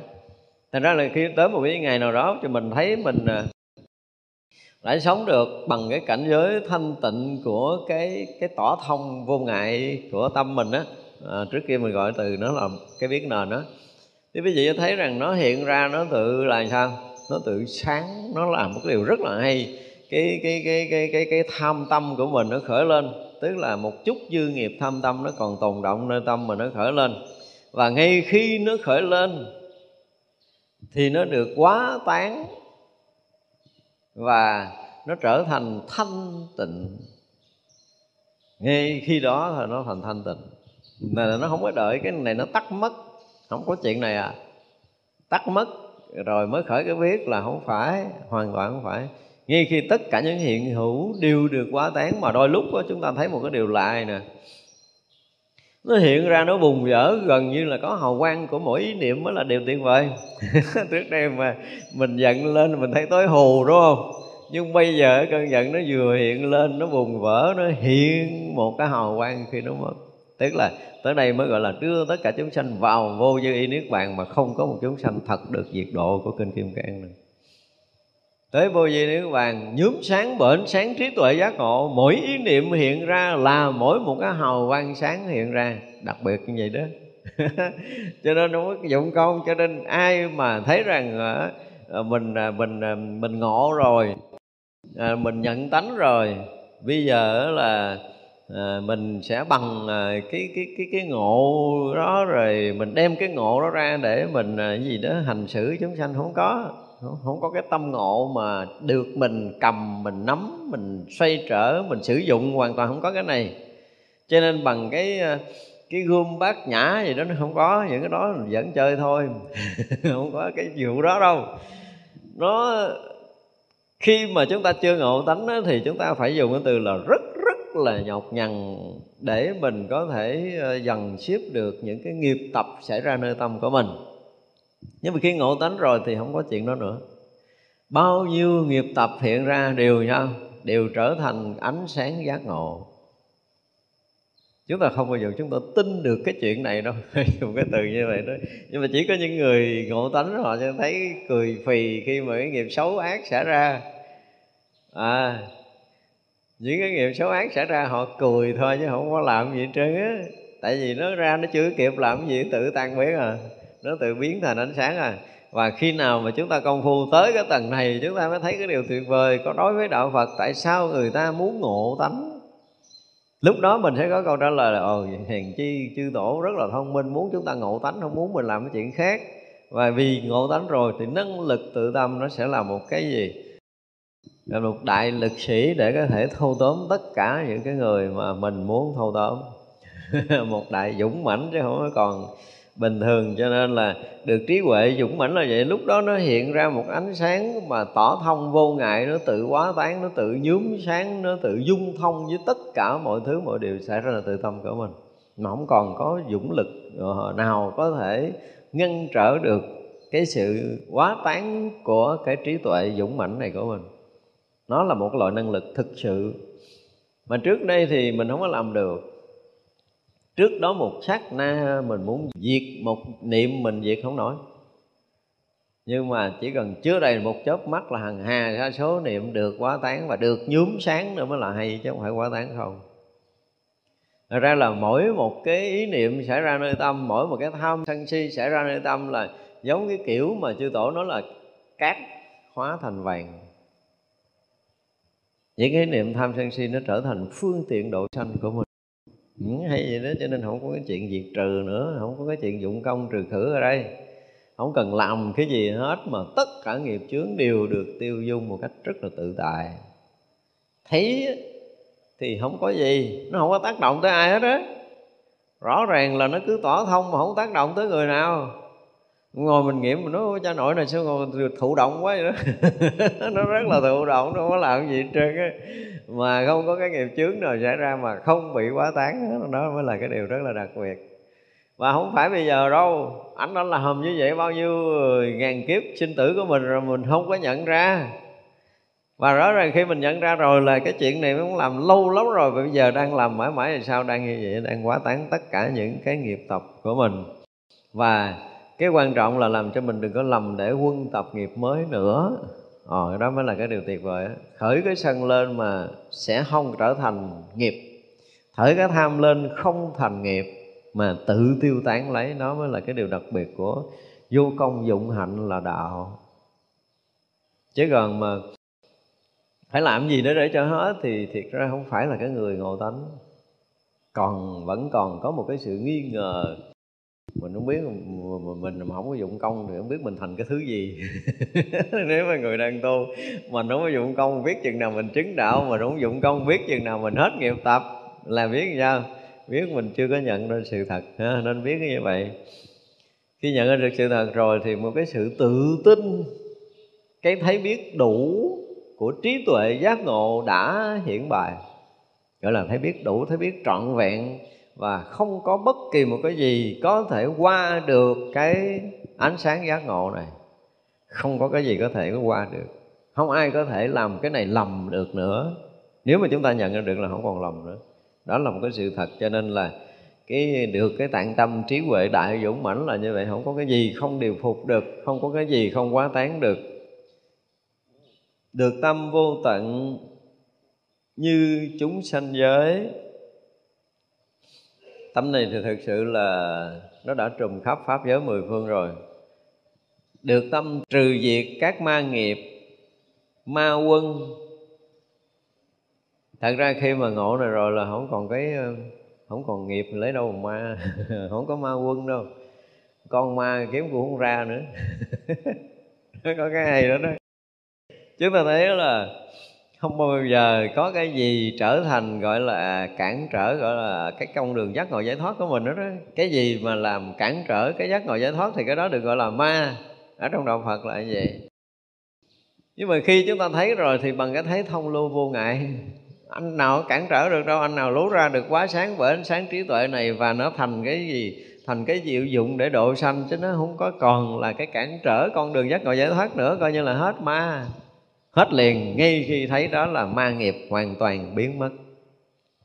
Nếu mà chúng ta sau khi ngộ tánh mà thấy mình còn cái nghiệp gì á, nói thiệt cái là khai si ngộ tánh rồi mình đứng nhìn cái món đồ ăn mà mình đã thèm, nó vẫn vẫn tiết nước bọt ra mà nuốt ừng ực nó không có hết đâu. Nhưng quý vị cho thấy một cái điều kỳ diệu là nó không bây giờ nó, thật ta nó bốc như ngày xưa nữa. Mình mà không có kiềm chế, không có cần kiềm chế không có cần phải dụng tâm, dụng lực vậy mình cứ đứng mình nhìn cái món ăn đó mình thấy, ủa, bây giờ sao hết thèm ta? Hồi nãy nuốt một cái ực, út nuốt một cái là coi như ăn xong là là tan biến mà mình không bao giờ mình tưởng được. Mình nghĩ là mình sẽ bốc mình ăn, mình sẽ bốc mình nuốt gì gì đó nhưng mà không có. Mình đứng trước dục cũng vậy cái dục nó khởi lên cuồn cuộn, mình nghĩ là không bao giờ mình kiềm chế được là mình phải thực hiện cái dục. Nhưng mà tự động nó sẽ tan, cái kiểu gì mình không có bao giờ mình tưởng được là tất cả những cái đó nó quá tán một cách rất là bất ngờ với trong tất cả những bất ngờ của cuộc sống này? Và chúng ta luôn luôn bất ngờ như vậy. Một cái điều đặc biệt của người ngộ tánh là luôn luôn như vậy, cho nên không có chuyện mà trừ ma nghiệp. Mọi cái gì đó mà binh ma tới đều trở thành gì? Trở thành thân bằng, quyến thuộc, giác ngộ, giải thoát. Cho nó còn ma. Cặp mắt của một cái người ngộ tánh là tuyệt đối không có ma ai tới đều cũng là cái gì là thân bằng, quyến thuộc, là ruột rà, là máu mủ, là, gọi là bạn lữ trên cái bước đường giác ngộ giải thoát để đi độ sanh, chứ không có cái chuyện khác. Cho nên không có chuyện ma, sống ở đâu cũng không có ma hết rừng á. Ở trong rừng cũng không có ma ma tới thì thành thành, biến thành cái người mà giác ngộ, cùng với người giác ngộ đi độ sanh, chứ không có chuyện mà khuấy phá, ngăn trở cái bước đường tu tập giác ngộ của bất kỳ một ai nữa. Và nhất là nơi tâm của cái người ngộ tánh thì tuyệt đối là không có cái chuyện ma nghiệp nói ma thì nói với cái người mà chưa ngộ. Và ai còn tin có ma thì tức, có nghĩa là gì? Người đó chưa ngộ. Chứ còn người giác ngộ rồi thì tất cả đều gì? Hóa thành cái cảnh giới giác ngộ hết rồi. Hiện ở đâu, gốc nào, gốc khuất nào, ở nơi tâm của mình cũng đều biến thành cảnh giới giác ngộ. Đó là mới là cái điều đặc biệt. Dù là mình ở trước công chúng hay là ngồi trong cái cảnh giới thanh tịnh của nhà thiền, hoặc là chúng ta ở giữa chợ đời hoặc là chúng ta riêng tư ở một cái góc khuất nào đó tất cả cái hiện ra đều sáng rỡ đều rực rỡ đều thông suốt và không có lầm lẫn bất kỳ một cái gì để bị gọi là nghiệp chướng không có ma chướng không bao giờ có xảy ra nữa thì đó mới là cái điều đặc biệt. Chứ còn nếu mà còn phải dụng công diệt trừ phải hơn thua phải này rồi kia là không phải. Và từ cái tâm vô ý tức là không còn sợ hãi nữa đó, cái tâm vô ý mình nói rất là nhiều rồi. Cái sợ lớn nhất mình là cái sợ sinh tử nhưng mà khi nhận ra được tự tánh rồi ha, thì chúng ta thấy thấu suốt sanh tử ngay tại đó nha. Nếu mà chúng ta còn làm sanh tử, còn mù mờ sanh tử, còn lo ngại sanh tử thì biết là gì? Chưa ngộ tánh. Ồ. Khi người đó mà nhận ra được tự tánh rồi là ngay cái phút đó đó họ thấu suốt sinh tử muôn vạn kiếp của mình và tất cả chúng sanh luôn. Không có đơn giản đâu. Thấy thì thấy vậy đó thì kỳ rồi mình nói là mình tới cái phút đó mình nghe cái tự nhiên mình nghe khắp mười phương đó là cái chuyện gì? Thấy thấy khắp mười phương nhưng mà đó mình không muốn nói nhiều. Để thấy rằng khi mà chúng ta thực sự bước vào đó thì tự động mình nghe khắp, mình biết khắp, mình thấy khắp, mình hiểu khắp. Tất cả mọi cái đều là khắp hiện ra chứ nó không có còn là cái thân này để dẫn đi sanh tử nữa. Thọ tiếp thì thọ chơi, để đi cứu độ chúng sanh, còn không thọ thì thôi vậy. Không ai có quyền bắt ép mình nữa. Không có một cái nghiệp nào có thể bắt mình đi trong sinh tử nữa ngay khi đó mình thấy rõ làm chủ sinh tử liền ngay khi nhận tánh. Thấy thì nó thường lắm, nhưng bây giờ mình à, mình nói là cái biết không tác động thì mình nghe nó, ủa, sao cha này thụ động? Nhưng mà năng lực của tự tâm kinh khủng khi mà chúng ta nhận được điều này, thì ngay cái phút đó là không còn cái gì có thể sợ, thì cái sợ lớn nhất là sinh tử mà hết sợ rồi. Sinh tử được xem như là zero, ngay cái thấy này thấu suốt sanh tử mới nhận được nổi tự tánh. Mà khi nhận được tự tánh được gọi là thấu suốt sanh tử. Còn ai đó nói ngộ ngộ ngộ gì chứ sanh tử không có rõ ràng đó là biết không xong. Biết là mình thấy bằng cái gì á chứ chưa có thấy bằng cái chân thật. Đó, thấy bằng cái chân thật thì mọi chuyện nó hoàn toàn khác đi. Cho nên cái tâm vô quý không còn không còn sợ gì đâu không còn sợ cái chuyện mà ừ, ở thế gian thì ờ, tài sắc danh thực thùy thì cái chuyện nó bình thường sợ bị dướng kẹt trong những cảnh giới thiền định kìa mới đáng lo. Có những người phải thắc mắc cái câu nói này, đúng không? Tại tôi tu để tôi được định, mà bây giờ dính với nhau, tôi nó dính đó dính trong thiền định còn ghê gớm hơn là dính trong những cái chuyện sinh tử này. Thực sự thì nó không có làm đau khổ, nhưng mà mình không thoát được. Trối mà không dây mới là cái chuyện đáng đáng buồn. sinh tử đời này qua kiếp nọ mình thoát ra không được rồi, thì đó là cái chuyện đáng buồn của mình khi mình chưa có nhận được đạo lý. Mà khi mình đã hiểu được đạo lý ờ, và mình đã thực hành những cái pháp tu, rồi mình có những cái cảnh giới thiền định mà mình lại thoát không được. Đó mới là điền đoán tức mà khi nào quý vị thấy cái này nè, bây giờ mình chưa phải là người ngộ tánh rồi bắt buộc mình phải tập thiền định đặng chi để làm cho nội lực của tự tâm của mình nó vững chãi trước cái duyên cảnh để mình ít cái chuyện dướng mắt là tâm mình nó bớt động để mình có cái đời sống an lạc hơn. Rồi bắt buộc mình phải tập thiền thôi chứ không thể không tập. Nhưng mình thiền tốt quá cái mình bắt đầu mình vào định á. Quý vị thấy rõ ràng là khi mình ngồi xuống là mình nhập định được liền. Nhưng mà như trước tôi nói là mù mờ mù mờ. Rất là thanh tịnh nhưng mà không có ánh sáng gì hết đó. không biết gì hơn ngoài cái tiện tâm thanh tịnh. Muốn vượt qua này mình vượt không được. Và rất dần dần dần nó dẫn tới cái chiều sâu hơn chút nữa là mình muốn rút lui khỏi cái tâm này nè, là mình rút không được nữa. Nó cứ buông ra mình ngồi thả lỏng vô cái kịch. Tôi dùng cái từ là vô cái kịch nhưng nó khóa mình trong cảnh giới thanh tịnh đó. Động niệm nó động được chứ bộ. Không có động niệm được. Quý vị cũng không có dụng công được nữa. Nó khóa chặt là mình không dụng công mình cũng không rút lui được mà. Trí tuệ thì không thấy cái gì. Đó, mình thoát ra cái đó thì mình cũng trở thành người phàm bình thường. Còn muốn ấy thì thả lỏng cái vô định trở lại mà cứ rồi ơi ngày nào cũng vậy. Rồi dần hồi quý vị sẽ thấy cảm giác là đương nhiên là cái chỗ này chỗ an lạc, cái chỗ này chỗ thanh tịnh, cái chỗ này chỗ bất động. Nhưng mà không có giải quyết được cái gì á. Mình phải dùng cái từ là không giải quyết được. Đối với sanh tử mình, khi mình buông ra, mình rời khỏi cái này, sanh tử vẫn còn mù mịt à. Lúc đó bắt đầu dần dần dần dần dần dần, cái cái cái tâm mà gọi là bức bách nó xảy ra. Mình muốn vượt, mình muốn thoát mà nó không có còn cách để công phu. Mình cũng thấy rõ ràng là cái năng lực tu của mình nó gần như nó ở đâu á? Không có cách nào để mình nhúc nhích được nó dùng cái từ như vậy đi nó nó nó không phải là cái sự chôn nhốt.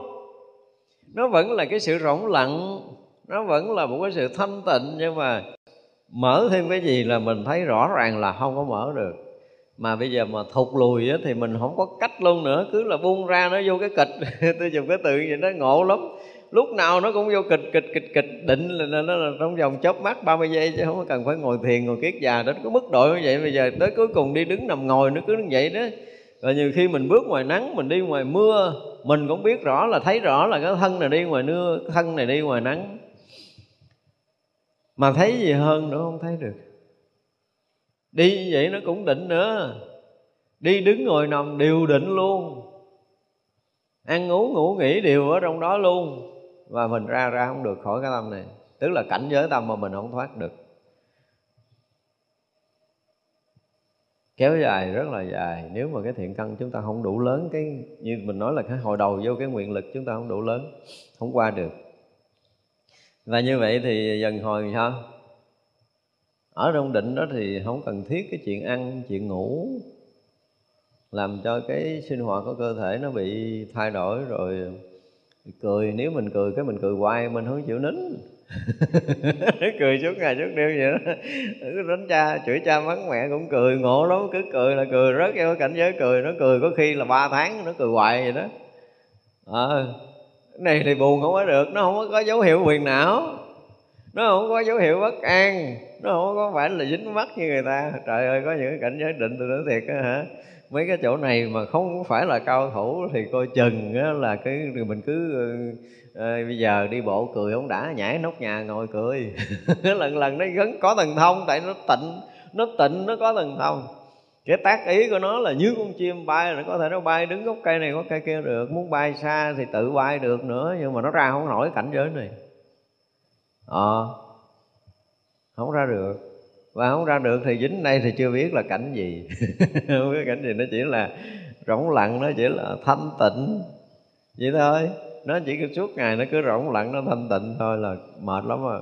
Có khi suốt kiếp rồi mà không gặp được vị đại thiện tri thức khiều mình đi qua cái cái cô này là cái gì xong rồi vô quan tài cũng cười, trước khi tịch nó cũng cười nữa không còn sợ sanh, sợ tử nữa chứ là không biết sanh tử đi về đâu à. Cái vấn đề là sanh đi đâu về đâu là hoàn toàn không biết. Không có đủ cái lực này. Và cái này nó sẽ rơi vào một cái trạng thái mà không thân, không tâm. Sau khi mà bỏ thân xác này thì cũng vẫn ở trạng thái này lâu dài. Và đương nhiên là không có cái cõi nào mà chư Bồ Tát không có xuất hiện. Nhưng có điều là mình, cái thiện căn phước đức mình sẽ sống trong đây bao lâu mới được gặp Bồ Tát thì chưa biết với mình thì bây giờ mình bỏ cái thân này xem như mình chết đi. Và khi mà mình đã chết, mà mình vẫn còn ở trong cái trạng thái tâm này, thì cái cảnh giới này nó tương ưng với một cái cõi giới mà đang có. Sau khi mình bỏ tâm rồi thì mình ở cái chỗ rỗng lặng, rỗng rỗng rỗng rỗng rỗng rỗng này không có thân. Cái chuyện mất thân họ không còn quan trọng nữa. Không quan trọng nữa. Thành ra cái chuyện sống chết thì đối với người đó nó không quan trọng, nhưng mà họ không có thoát ra khỏi cái không này. Và cái chuyện mà họ đi cảnh giới nào, họ cũng không biết trước được.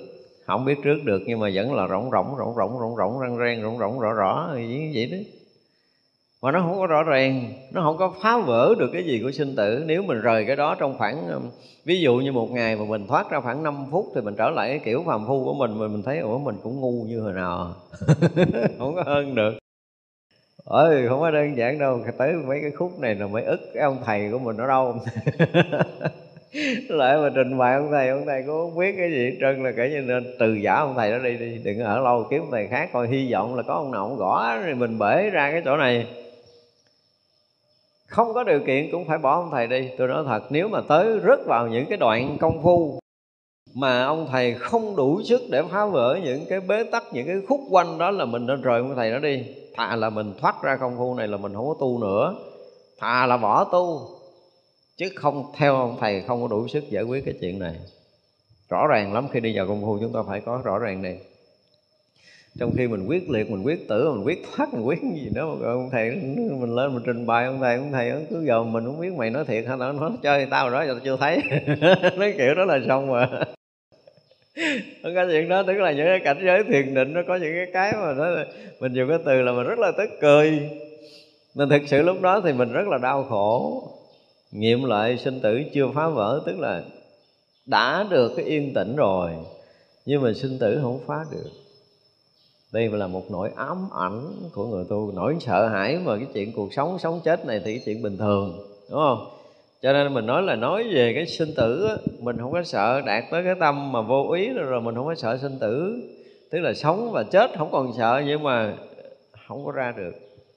Cho nên mà đạt tới mức độ mà tận cùng vô ý rồi thì vô ý nó là sao? Thứ nhất là nó phải tự tại đối với cái sinh tử của mình. Cái thứ hai là tự tại gì? Ra vào tất cả các cảnh giới định. Cái thứ ba là trí tuệ tự tại cho tất cả những cái mê lầm từ trước tới giờ cái thứ tư là trí tuệ thấu tận tất cả những cảnh giới tu chứng của các vị bồ tát các vị thánh hiền. Thậm chí là cái trí đó tự tại cho tới là gì? Thấu suốt các cảnh giới tu chứng của chư Phật mười phương và dung thông với tất cả những cảnh giới tu chứng đó thì mới được đạt tới cái vô quý tận cùng. Nhớ chúng ta học cái từ vô quý chúng ta phải hiểu là vô quý tới đâu. À, thì tới thế gian nó không phải sợ giống như thằng cha hồi nãy điếc không sợ súng á. Nó cũng đâu có sợ chết đâu cái thân này mà nó có bỏ nữa, nó cũng ngơ ngơ, nó đi vô định như vậy á. Nó nhập định, nó bỏ cái thân này, và nó đi đâu thì nó không biết, thì cái đó là thua. Tức là mù mịt sinh tử, xem như là bị bế tắc.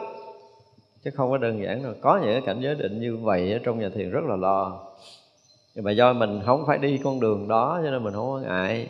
Nhưng mà nếu bắt đầu hành pháp mà để đi trải qua những cảnh giới định thì đương nhiên là một vị thầy nó phải rất là thông của những cái khúc quanh mà nó không phải là chánh định của đạo Phật là ông thầy phải biết để tháo mình ra chứ thôi là thua. Tâm đại oai đức. Đúng là cái tâm này là đại oai đức đó nha. Cái tâm mà rõ thông đó của mình đó. Không có cái ờ, gọi là cái gì? Không có cái cõi nào, không có cái cấp nào có thể hơn được, ngoại trừ là đầy đủ cái đức để thành phật chứ còn nữa hả là cái tâm này trải suốt những cảnh giới của các vị thánh hiền cũng vậy á. Và đủ sức để có thể nhiếp phục tất cả các cõi khi một người nhập trong cái tầng tâm này. Cho nên hồi nãy mình nói không có ma là vậy ma hiện ra cũng làm đệ tử. Quỷ hiện ra cũng làm đệ tử. Không có sợ cái oai đức rất là lớn. Gọi là điều ngự trượng phu trong thập uh, uh, cái, cái gì đó trong 10 cái hiệu của danh hiệu của chư Phật đó. Như là, đối với các vị cõi trời, một người mà nhập trong đây rồi là các vị trời xem như là thầy. Và không ngược lại, cái người mà đã ở trong đó thì đủ sức trí tuệ để làm thầy trời người. Cho nên oai đức lớn lắm. Điều phục tất cả những cái ma oán, ma nghiệp, điều phục được tất cả các vị trượng phu, các vị mà lớn ở trong các cõi đều phải quy phục với cái tâm này đó là một cái gì mà chúng ta thấy nó, thấy thì bình thường lắm, không có tác động gì tới ai hết trơn á. Mà chính cái mà không tác động, chính cái rất là bình thường này thì nó trở thành phi thường để siêu vượt ngoài tam giới mà. Không phải là cái tâm bình thường nữa đâu. Tâm này thường tinh tấn, tâm đại dũng mãnh. Thật sự thì ờ, cái tinh tấn mình là cái gì? Nếu mình nói là người tu thì tinh tấn là cái gì? Tinh tấn đừng có đặt thời khóa là tôi thức suốt ngày suốt đêm tôi tu tập tôi, tôi ngồi thiền tôi lại phật tôi tụng kinh tôi sám hối được gọi là tinh tấn không phải. Tinh tấn là từng sát nam một quá tán được phiền não nghiệp tập của mình đúng không? Thì mới được gọi là tinh tấn chứ anh tinh tấn mà anh lại phật đã buông ra anh phiền não anh tinh tấn không? Đúng không? Anh ngồi thiền ba ngày mới mới xả thiền dò đầu chưa xong bị người khác chọc nổi sân lên tinh tấn không? Đó tinh tấn vậy là không phải tinh tấn đây đó là cái tinh tấn của đạo phật là gì? Là thời thời khắc khắc không lầm tất cả các pháp. Thời thời khắc khắc phiền não không nổi ra nơi tự tâm của mình. Quá tán được tất cả những cái tự ta, những cái nghiệp tập phiền não nơi tự tâm. Và không lầm tất cả các pháp thì người đó được xem là đại tinh tấn đối với đạo Phật. Phải thấy người đại tinh tấn là như vậy thì ở đây là cái tâm này nó không có lầm cái gì hết. cho nên nó chính xác là đại tinh tấn, đúng không? Mọi nghiệp tập xảy ra đều được quá tán. Đó là cái thứ nhất. Cái thứ hai là đối với tất cả duyên cảnh không còn lầm nữa, thì ở đây được gọi là tâm đại tinh tấn đại dũng mãnh, có thể là à, tên dũng mãnh thì mình nói rồi, đại dũng mãnh là có thể quá tán được tất cả các nghiệp tập phiền não. Không có cái nghiệp nào, còn có cái sức tác động để làm động tới cái tâm này nữa. Xuất hiện ở đâu đều được quá tán tới đó. Đó thì được gọi là cái tâm đại tinh tấn à, tâm chẳng kinh sợ thì ở trên mình nói rồi. Tâm như áo giáp kim ken tâm tối thượng của bồ tát. Tâm này không ai có thể phá vỡ được và nó nó gọi là gì? Nó trùm khắp. Chúng ta nhận được cái này chúng ta gần như được một cái sự ờ, bảo bọc như một áo giáp bảo bọc để mình không còn nhiễm trần nữa. Không còn bị phiền não phái nhiễu nữa. Không còn bị dính mất trong trần lao nữa. Ngộ lắm khi mình tới đây rồi chúng ta mới thấy là để tôi dùng cái từ là gì? Được ờ, được bảo toàn. Dụng từ là bảo toàn bảo toàn tuyệt đối nha. Chúng ta rất là thấy an toàn không còn không còn có cái, cái lo lắng không còn có cái kinh sợ nào để khuấy nhiễu mà làm vẫn đục cái tâm này. Hết nó ngộ lắm nó, nó, nó có một cái sự an toàn có cái sự an tâm rất là kỳ cục và có cái sự bảo toàn như là một chiếc áo giáp. Và trần tục không bao giờ nhiễm tới, rồi là không có bao giờ phiền não đụng tới, không có bất kỳ một cái gì có thể xâm hại được cái cái tâm này hết tuyệt vời ở cái chỗ đó. Ở cái chỗ vô trùng tuyệt đối không bao giờ nhiễm. Đó mới là cái điều hay. Cho nên giống như áo giáp kim cang thiệt á, người mà ngộ được cái tâm này thì rõ ràng là nó sẽ bao bọc được hết cái đời sống của mình từ đây cho tới khi thành Phật nha. Chứ không phải trong cái đời này đâu. Đó là một điều rất là lạ. Tự nhiên mình sẽ thấy thấu suốt từ đây tới ngày thành Phật là mình dùng cái từ à, dễ hiểu nhất là thấy rõ đường đi lối về rồi. Người nhận ra được cái tự tâm này là người thấu rõ được con đường đi lối về của mình. Mình về tới có hương kiểu gì. Nghi phút chốc đó nó hiện ra hết rồi là muốn nhận thân kiểu gì thì mình nhận tiếp thôi. Đời sau mình muốn ờ, đi cõi nào mình đi. Nhận được tự tâm này rồi thì mới nói tới cái chuyện sanh tử tự tại. Còn mà chưa nhận được cái ông này rồi, sanh tử không có tự tại được đâu. Không có tự tại được đâu. Ổng thì ổng rất là bình thường ổng thụ động gơ gốm luôn á, nhưng mà rồi cái thứ gì anh cũng có. Muốn tới đâu cũng được, đó là một điều rất là đặc biệt và bảo toàn tuyệt đối đối với cái sự ô nhiễm. Khi mà nhận này trở thành bất thối hoàn toàn trên con đường giác ngộ giải thoát, và chỉ từng bước từng bước lợi lạc chúng sanh cần nhiều để mà phước đức trí huệ tới mức độ viên mãn tròn đầy thôi chứ không còn việc khác nữa. Và tâm này được gọi là cái tâm tối thượng của bồ tát. Đúng là cái tâm tối thượng chứ không thể nào cái khác được. Thành tựu tâm bồ đề sáng chói, tức là sự giác ngộ mà sáng suốt, chiếu khắp mười phương không có chỗ nào tâm tối hết. Và được ngồi với cội bồ đề, tức là được đi đâu, ở đâu, ngồi đâu cũng là giác ngộ, yên trụ trong phật pháp.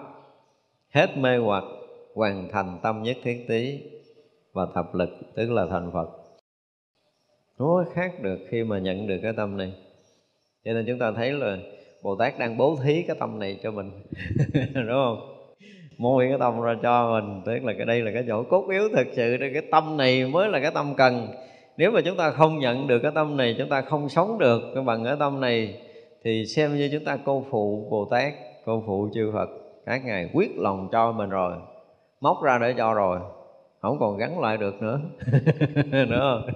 Chúng ta phải đón nhận được cái tâm này một cách rất là là gì đó rõ ràng, tường tận bằng tất cả cái gì, cái tâm thành mở rộng ra để đón tiếp, cái tâm này thực sự ngay trong cái khoảnh khắc mà hiện tiền, hiện hữu này để chúng ta vượt ngoài tất cả những cái vướng mắc ở trong tâm giới. Thì đây là cái mà Bồ Tát đang bố thí cho chúng ta. Khi Bồ Tát bố thí quả tim mình đem thiện căn hồi hướng vì muốn cho chúng sanh chẳng nhiễm thế gian và tròn đủ thập lực của chư Như Lai cho cái tâm này để thành Phật chứ không phải cho tâm bình thường không phải là cho cái quả tim thịt ờ, của tứ đại hòa hợp nữa chứ Phật tử nếu có người đến xin gan phổi ruột cật của mình Đại Bồ Tát đều bố thí cho họ như thiện thí Bồ Tát, hàng ma tự tại vương Bồ Tát và vô lượng Bồ Tát khác. Lúc bố thí những vật tên đây thấy người đến xin lòng Bồ Tát hoan hỷ kính mến vì cầu đạo Bồ đề, nên đều bố thí đúng theo ý của người sinh, chẳng hối tiếc. Quán sát thân này không bền chắc, tôi nên đem bố thí cho họ để thân được kiên cố. Bồ Tát lại suy nghĩ, thân của tôi đây liền sẽ hư rã. Ai thấy cũng nhàm sẽ làm món ăn của chồn sói, thân này là vật vô thường, rồi cũng phải bỏ. Đại Bồ Tát lúc quán sát như vậy biết thân rất là vô thường, là nhơ quế, được tỏ ngộ nơi Pháp nên tất cả vui mừng, kính mến người sinh như bậc thiện trí thức, đem thân không bền, đổi lấy thân bền. Tất cả thiện căn này đều hồi hướng như vậy. Nguyện tất cả chúng sanh được thân trí trạng, trong ngoài đều thanh tịnh. Nguyện tất cả chúng sanh được thân phước tạng có thể nhậm trì tất cả trí nguyện. Nguyện tất cả chúng sanh được thân thượng diệu, Trong chứa được hương thơm ngoài phát ra ánh sáng.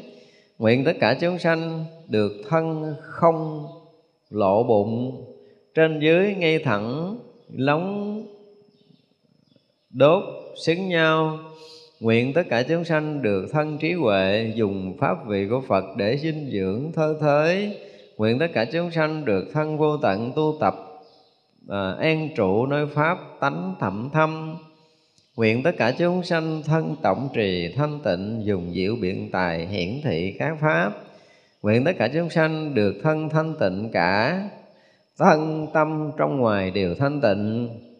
Nguyện tất cả chúng sanh được thân trí hạnh sâu rộng của của chư Phật. Trí tuệ trùm khắp mưa pháp vụ lớn. Nguyện tất cả chúng sanh được thân ở trong thì tịch tịnh ở ngoài thì chúng sanh mà làm tàn trí huệ phóng đại quang minh soi khắp tất cả.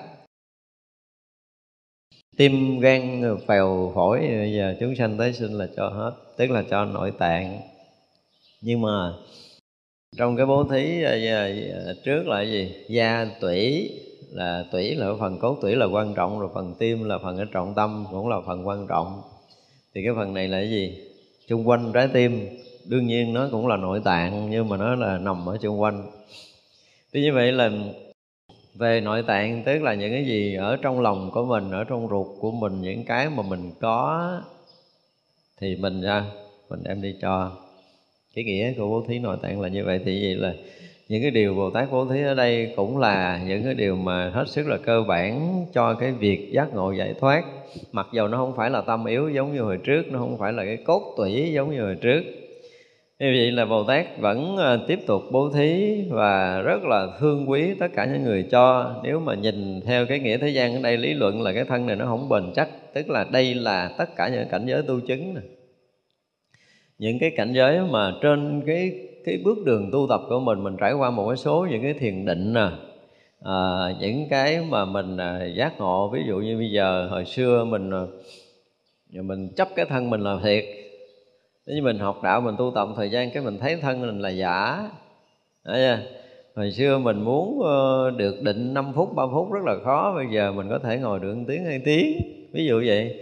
Mình trải qua một, hai cái cảnh giới định nào đó trong cái bước đường tu tập của mình, nhưng mà những này chưa có thực sự đạt ngộ giải thoát, giống như cái tâm và cái tủy ở cái đoạn trước. Nhưng mà chung quanh tâm tủy đó thì cũng cái là cái gì đó nó gìn giữ, nó bảo bọc à, và nó tạo thành một cái ờ, cái nền tảng cho cái việc tu tập giác ngộ giải thoát của mình. Đó là những cái phương tiện những cái cảnh giới tu chứng của bồ tát chứ không phải là những cái cảnh giới thường. Thì ở đây là sau khi bồ tát đã quán sát thấy nói lý luận trên cái thân này là quyển giả có một ngày nó cũng hư hoại cho nên là à, đi cho chúng sanh. Thì bồ tát thấy những cái cảnh giới thiền định của mình chưa phải là cảnh giới giác ngộ hoàn toàn ở những cái hiểu biết, những cái nhận định mới của mình nó cũng chưa phải là trí tuệ vượt thoát tâm giới này. Theo cái nghĩa nó là như vậy cho nên nó không có bền chắc. Nhưng mà nó vẫn là cái phương tiện để lợi lạc trên bước đường công phu. Thành ra là chúng ta thấy không? Ở trong kinh Quan Nghiêm nói chuyện tận cùng thì cũng phải nói chuyện thường thường. Đúng không? Nói chuyện thường thường.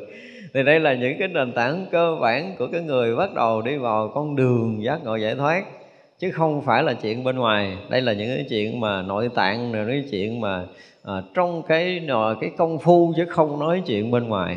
Không nói chuyện kiến thức thừa thải bên ngoài nữa mà gặp chư bồ tát thì các vị hướng dẫn cho chúng ta đi vào con đường chuyên môn. Mặc dầu nó chỉ là những cái phương tiện để đạt ngộ giải thoát nhưng cũng phải trải qua những cái phương tiện này để có làm lớn lên được tự tâm của mình để mình sống vững vàng trong cái đạo lý giác ngộ giải thoát của đạo Phật, thì nó được gọi là cái gì? Bố thí, tim gan, phèo phổi gì đó. Thì vậy là mục đích của Bồ Tát cũng muốn cho tất cả chúng sanh được trí tạng trong và ngoài, được thanh tịnh.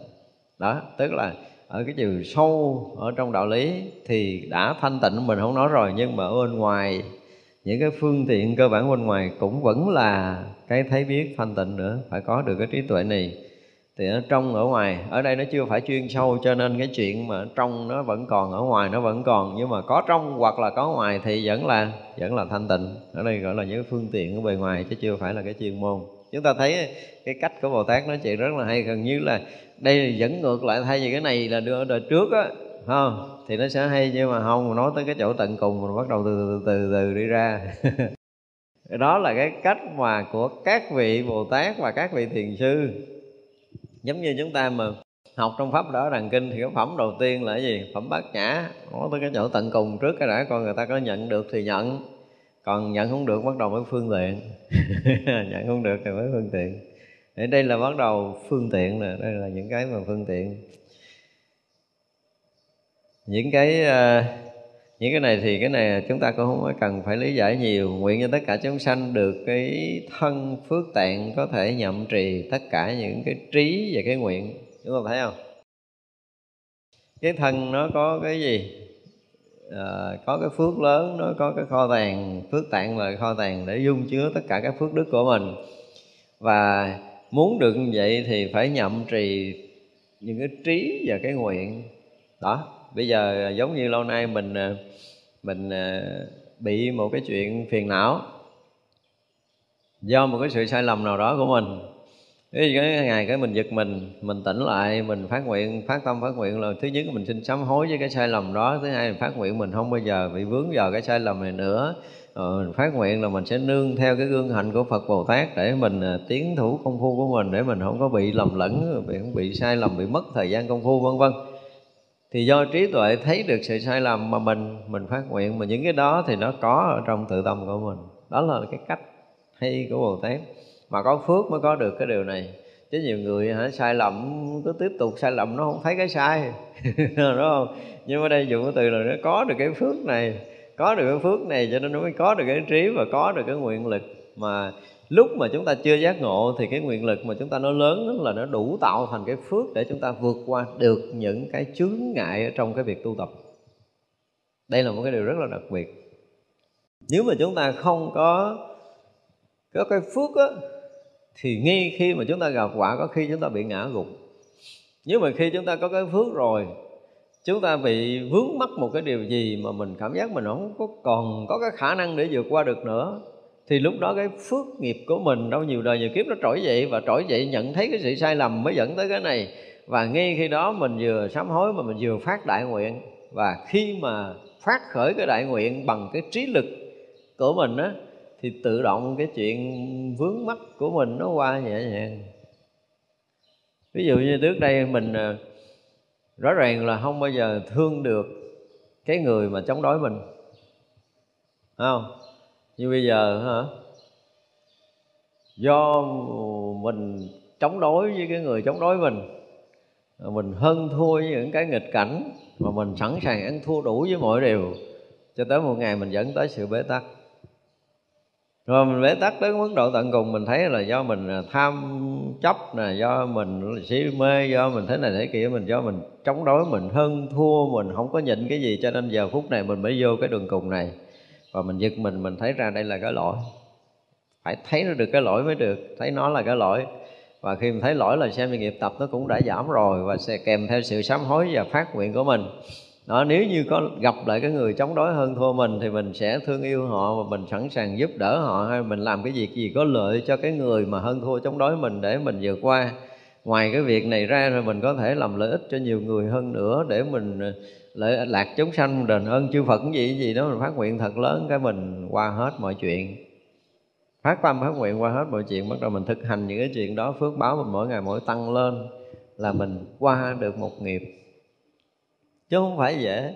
Cho nên ở đây đó là một cái điều rất là hay được uh, cái thân uh, uh, trí tạng là một trong những cái rất là đặc biệt mà chúng ta cần phải uh, có cái trí nguyện. Ở đây dùng từ là có cái trí và có nguyện nữa để có thể qua được. Rồi ờ, ngài cũng muốn chúng ta có được cái thân ờ, thượng diệu chứa những cái hương thơm và bên ngoài phát ra ánh sáng. Khi mà tâm chúng ta nó nó nó nó, nó thực sự thanh tịnh đó hồi trước mình nói thỉnh thoảng mình ờ, ở riêng mà nhập thất biết mấy người nhập thất có hay thấy cái chuyện này không thì không biết nhưng mà những cái giai đoạn mà mình công phu tốt á, thì ờ, tự nhiên cái mình nghe cái mùi thơm, cái mùi hương ở chung quanh à. Kiếm hoài không biết ai đốt hương. Nhiều khi mình ở dùng cái đó mình thấy cái mùi hương nó đốt, mình tưởng đâu là ai xông trồng cho mình ngửi thì nó sướng lắm. Để dùng nhiều dầu mà không có nhưng mà thật sự là từ tâm mình nó nó có những cái lần mà mình qua được một cái tầng vọng nghiệp nào đó, tự nhiên nó phát ra một cái hương vi diệu này, này. nó hay lắm nha. Đó là một cái cũng là một cái sự báo hiệu là mình đã đã hoa được một cái nghiệp gì đó. Cho nên có những cái khi mà chúng ta có những cái sai lầm á mà mình biết đó là sai lầm để mình sám hối thì sẽ xảy ra những cái hiện tượng này gọi là có những cái điềm lành đó hoặc là chúng ta nghe cái mùi hương của hoa sen hoặc là chúng ta mùi hương của trầm hoặc là chúng ta nhìn thấy ánh sáng, hoặc là chúng ta nằm mộng thấy phật gì gì, thấy hoa sen nở gì đó thì tùy mình. Thì đó là dấu hiệu để cho biết rằng mình đã vượt qua được một cái nghiệp tập của mình. Thì đây bồ tát muốn cho chúng thần chúng ta chứa được cái hương thơm đó. Và cái gì? Và bên ngoài phát ra được ánh sáng. Mà thực sự cái người phát ra ánh sáng á thì à, tùy cái mức độ ánh sáng của mình cái này là mình nói nhiều rồi đúng không? Khi mà phát ra ánh sáng thì rõ ràng với người bình thường mình vẫn phát ra ánh sáng. Như mình ngồi ngay đây thì mình ờ, với mắt phàm mình không thấy được cái nó là ánh sáng của mình đâu nhưng mà bắt đầu chư thiên thấy được. Dù là chúng ta ngồi ờ, chơi rất là bình thường bỗng dưng cái tầng tâm chúng ta thay đổi ở một cái tầng thanh tịnh. Tự nhiên mình rớt vô cái tầng tâm rất là thanh tịnh ví dụ như mấy ông chư thiên tự nhiên chá con mắt giờ giờ ủa, ông này cũng đang nhập định. Chư thiên bị chá mắt chứ không phải đơn giản đâu. Có những cái phút chốc mà mình vô định sâu quá, mấy ông chư thiên không nhìn nổi bằng mắt thường của mình nữa. Như vậy là nếu mà chúng ta được cái thân tịnh diệu thì thật sự nó không phải là cái thân tứ đại nữa, mà chúng ta sẽ đạt được cái thân, cái chân thân của mình. Thì cái chỗ đó nó sẽ tỏa ra cái hương thơm ngào ngạt, ha và có được ánh sáng. Và Bồ Tát muốn chúng ta có được cái thân này, chứ không phải là nhận ruột răng phèo phổi của tứ đại. Mà nếu mà không có biết cách bỏ ra chừng 3 tiếng đồng hồ là bịt lỗ mũi, chứ không ở ờ, gần đó được.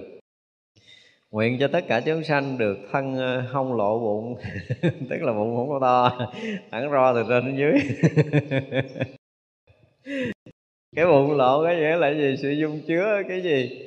Nếu mà mình nói cái bụng mình đi, bụng mình to thì dung chứa nhiều phân phận uế, dơ nhớp, đúng không?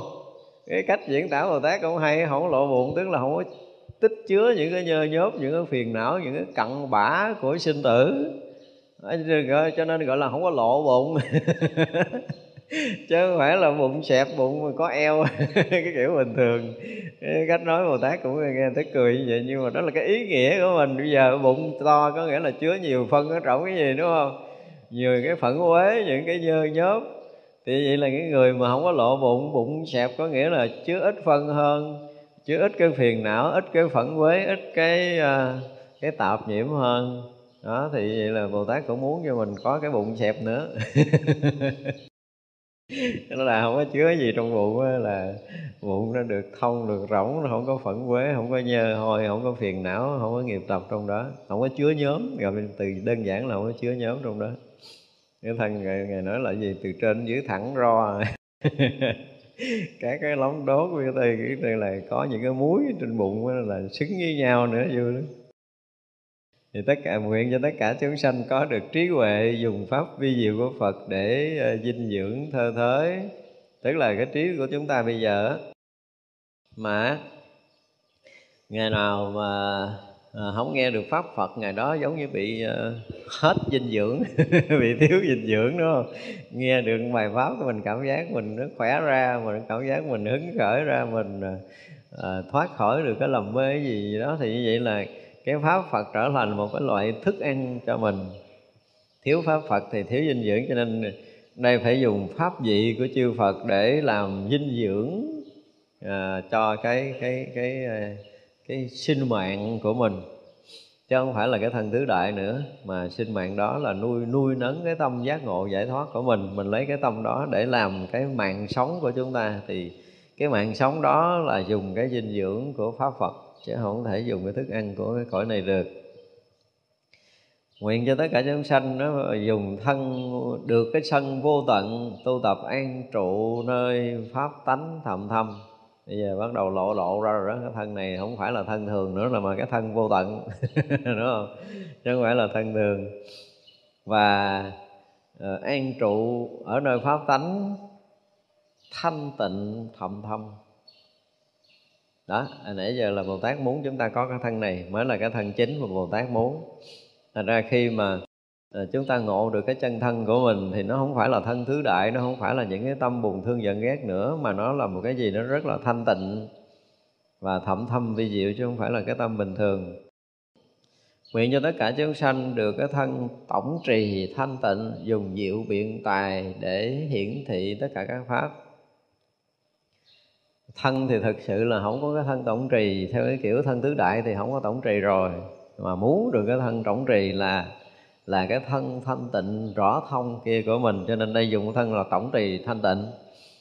Thì vốn dĩ tất cả chúng ta đều có cái thanh tịnh rộng khắp này.